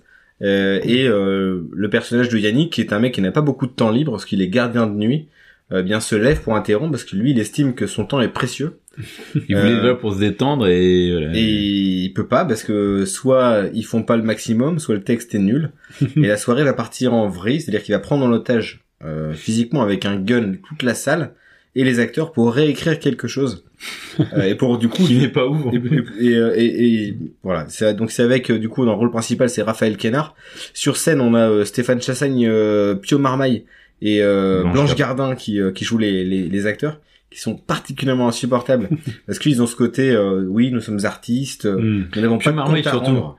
Qui à un moment pète un câble. euh, Tu l'as vu aussi, du coup Ouais, ouais, je l'ai vu. et en gros ce que veut dire le film c'est euh, mais si les artistes ont ont un compte ont des comptes à rendre c'est Mm. un peu ce que dit euh, Dupieux ce qui est, ce qui est du foutage de gueule parce que certains films de Dupieux tu Ouais, fais fout bien de ta gueule. il a, il, a, il a de compte à rendre à personne en fait. Ouais.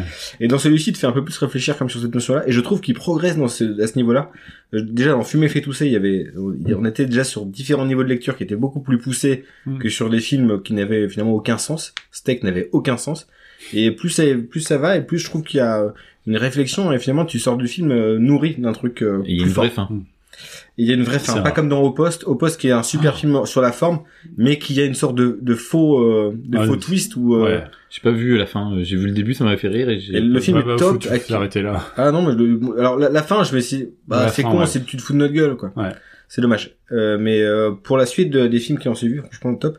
Et euh, un truc, merci Alex, parce que tu m'as fait découvrir euh, cette cette fabuleuse série qui est de qui est euh, Joey. C'est Le croisement entre The Office et une télé-réalité, c'est euh, sans le malaise par contre. Et euh, j'ai trouvé ça Bah, alors, tu vois, c'est ma femme, elle a, rafraîchissant. elle a été, elle a été, euh, elle a trouvé ça malaisant le premier Ah. épisode, du coup, j'ai Ah pas pu continuer. Ah c'est c'est rafraîchissant, ça fait du bien en fait. Euh, Ça se termine bien sur une bonne. euh, Et, et une bonne même même sur l'épisode final, Moi, bien tout le- tout le procès, euh, il y a des trucs qui m'ont fait hurler de rire. Donc à un moment donné, il y a des vidéos de reconstitution du procès. Été en larmes. Et à la fin, tu te rends compte que les acteurs, eux aussi, pendant le tournage, étaient à deux doigts de craquer. Ah oui. Et non, Parce qu'en fait, c'est un, un avocat nul et c'est son filleul qui a fait la vidéo sur euh, un truc 3D et en fait c'est rempli de bugs t'as le bonhomme qui avance dans une euh, dans, dans la rue ouais. et en fait le bonhomme il s'étire de plus en plus ça fait des bugs graphiques quoi. et c'est et le, le mec qui fait l'avocat il est aussi euh, Il est il est, extraordinaire. il est mauvais de chez mauvais quoi Il y a, oui, il y a, James- il y a le seul connu, c'est James Marsden qui fait, Ouais. euh, qui lui joue vu son le premier propre épisode rôle. justement où il, il est pas reconnu tout de Et- suite et, tout, il tu, joue tu te demandes à quel point c'est, euh, tu, tu dis, est-ce que c'est vrai? Parce que parfois tu vois que les, les acteurs jouent comme dans des Ouais, séries, et au final tu vois en fait, euh, t'as le, as certains où tu le remarques plus que T'as t'as le behind the scene à la fin et tu te rends compte comment en fait ils communiquent les uns entre les autres. Mm. Comment parfois en fait ils ont même dû faire des journées de répétition. Euh, se dire bon on va dire qu'on a- il fait des tests Covid donc il doit rester dans sa chambre d'hôtel et tous les acteurs Oui, on va faire aller, euh, répétition. oui. Et pas dans le truc de, de t-shirt là c'est et puis il y a toutes les euh, les installations. C'est vraiment The Truman Show. C'est-à-dire qu'il y a des caméras partout. Ouais, ouais. Des- Parce que lui et il sait qu'il surtout, est ils, filmé. a- ils arrivent à réagir. Enfin, moi, j'ai regardé que le premier, mais ils arrivent à réagir à ce que lui dit, alors que lui n'est au courant de rien. Parce que il- sur l'histoire des de, du Family Guys, oui où euh, Ouais. il- il- du coup, il y en a un qui refait. Il dit ouais, on a qu'à faire comme dans Family Guys, et euh, du Et coup, l'autre le le, fait. refait, et du coup, il se sent trop mal à l'aise d'avoir dit cette idée. C'est génial. et à la toute fin, tu te rends compte euh, toutes les solutions. Alors il y avait juste celle-ci. En fait, parfois ils ont aussi une oreillette certains acteurs pour dire euh, fais ça, fais ci. Ah et parfois ils improvisent. Et parfois c'est à deux doigts de, de craquer. Ouais, parfois ouais. ils s'appellent par leur vrai prénom. oui Le la dernier épisode est vraiment, ah, faut tout voir. Hein. Et mais le dernier est Et Ah, je du sais coup, pas, vous me donnez envie de m'y de Mais ouais, non, franchement, c'est t'as des petits c'est frissons une même d'émotion. expérience quoi. C'est un Ah, truc, ouais, euh, ça change de ce que tu vois d'habitude. Et c'est c'est aussi un, un- le regard du gars en fait. Euh, alors il a été casté ma- magnifiquement bien puisque c'est contrairement à d'autres trucs américains, bah, c'est un mec qui réagit sereinement à des Mhm. situations les plus folles. C'est-à-dire qu'aux États-Unis, on est quand même souvent dans la surenchère. Là pour le coup, c'est un mec qui réagit euh, sereinement, justement. Il y a de ça l'humanité en lui Ouais. aussi. euh. Mm. Et c'est ça que j'avais bien apprécié, c'est surtout à la fin, c'est que le gars, il c'est, tu dis qu'il y a quand même un peu d'espoir. Euh, C'est- drôle, touchant. Il y a de la comédie et en même temps il y a du vrai. C'est incroyable. Franchement, c'est top. Je suis content que ça t'a Bah, plu. bah, bah, ça trop cool. Je vais, Sur coup, je Amazon, Je vais continuer Ouais, sur euh, Amazon. tranquille. Euh, moi j'ai euh, deux recos mais ça va aller vite. Euh, il y en a une c'est Hit 2, le livre et, euh, écrit par Michael Mann et euh, C'était, c'était la reco de François. oui. Euh, alors j'ai je l'ai lu pendant ma, ma- ma convalescence. Euh, j'ai dévoré le, le, le livre parce qu'en fait ça la manière dont c'est écrit t'as vraiment l'impression d'enchaîner des, des scènes de films. C'est euh, assez détaillé pour te mettre dans l'ambiance et en même temps il y a de l'action. Du coup euh, les chapitres sont courts ils font 10 pages à chaque fois et il se passe plein plein de trucs. C'est vraiment ça reprend tout de suite après la fin de, du premier hit. En gros tu suis Val Kilmer qui qui est le seul survivant et qui veut s'échapper et après t'as un flashback dans les années euh, 80 où euh, ils font un braquage avec euh, De Niro et tout ça et t'as aussi dans les années 2000 où euh, t'as euh, Al Pacino qui continue euh, son histoire et qui veut essayer de choper Val Kilmer. Euh, donc euh, il y a beaucoup de flashbacks, flash, flash forward et tout Comment ça. ils vont faire pour tourner le film? Justement, c'est ce que je me disais en, lis- en lisant le, le livre. Bah, déjà, on, on a- il y a Driver et Chalamet qui sont associés au projet, c'est vrai. Et euh, pour faire quand euh, quand ils sont plus jeunes, ça marche. Par contre, faire Val Kilmer qui après par euh, Venezuela et tout ça, là, je sais pas comment ils vont Ouais. faire. là. Mais euh, en fait, j'ai trouvé tous ces passages Bah, super. Val Kilmer déjà maintenant c'est Ah bah no- oui, le robot donc c'est réglé. ça va être compliqué. Euh, de Niro, Al Pacino ils sont ils sont finis là, c'est pas possible. et... Il est pas encore mort euh. Je pensais qu'il était parti, moi. Je pensais que j'avais fait pire avec Val Kilmer. Et- non non ils sont toujours vivants les gars. Le, le seul défaut du livre, c'est la fin où en fait ils essaient de recoller toutes les histoires les unes avec les autres. Et je trouve ça c'est un peu brouillon, un peu mal amené. Et en fait, du coup, le le livre est tellement bien et tu t'attends à un climax de fou. Et euh, j'ai trouvé que la fin était un peu rushée, un, un peu mal mal écrite. Mal fagoté. Euh, ouais. Et du coup, le, le soufflet est retombé, mais j'étais déçu quoi. Enfin, ça reste un très bon livre d'action euh, avec des, des scènes incroyables où vraiment t'imagines quand ça va être en film, ça va être euh, ça va être dingue.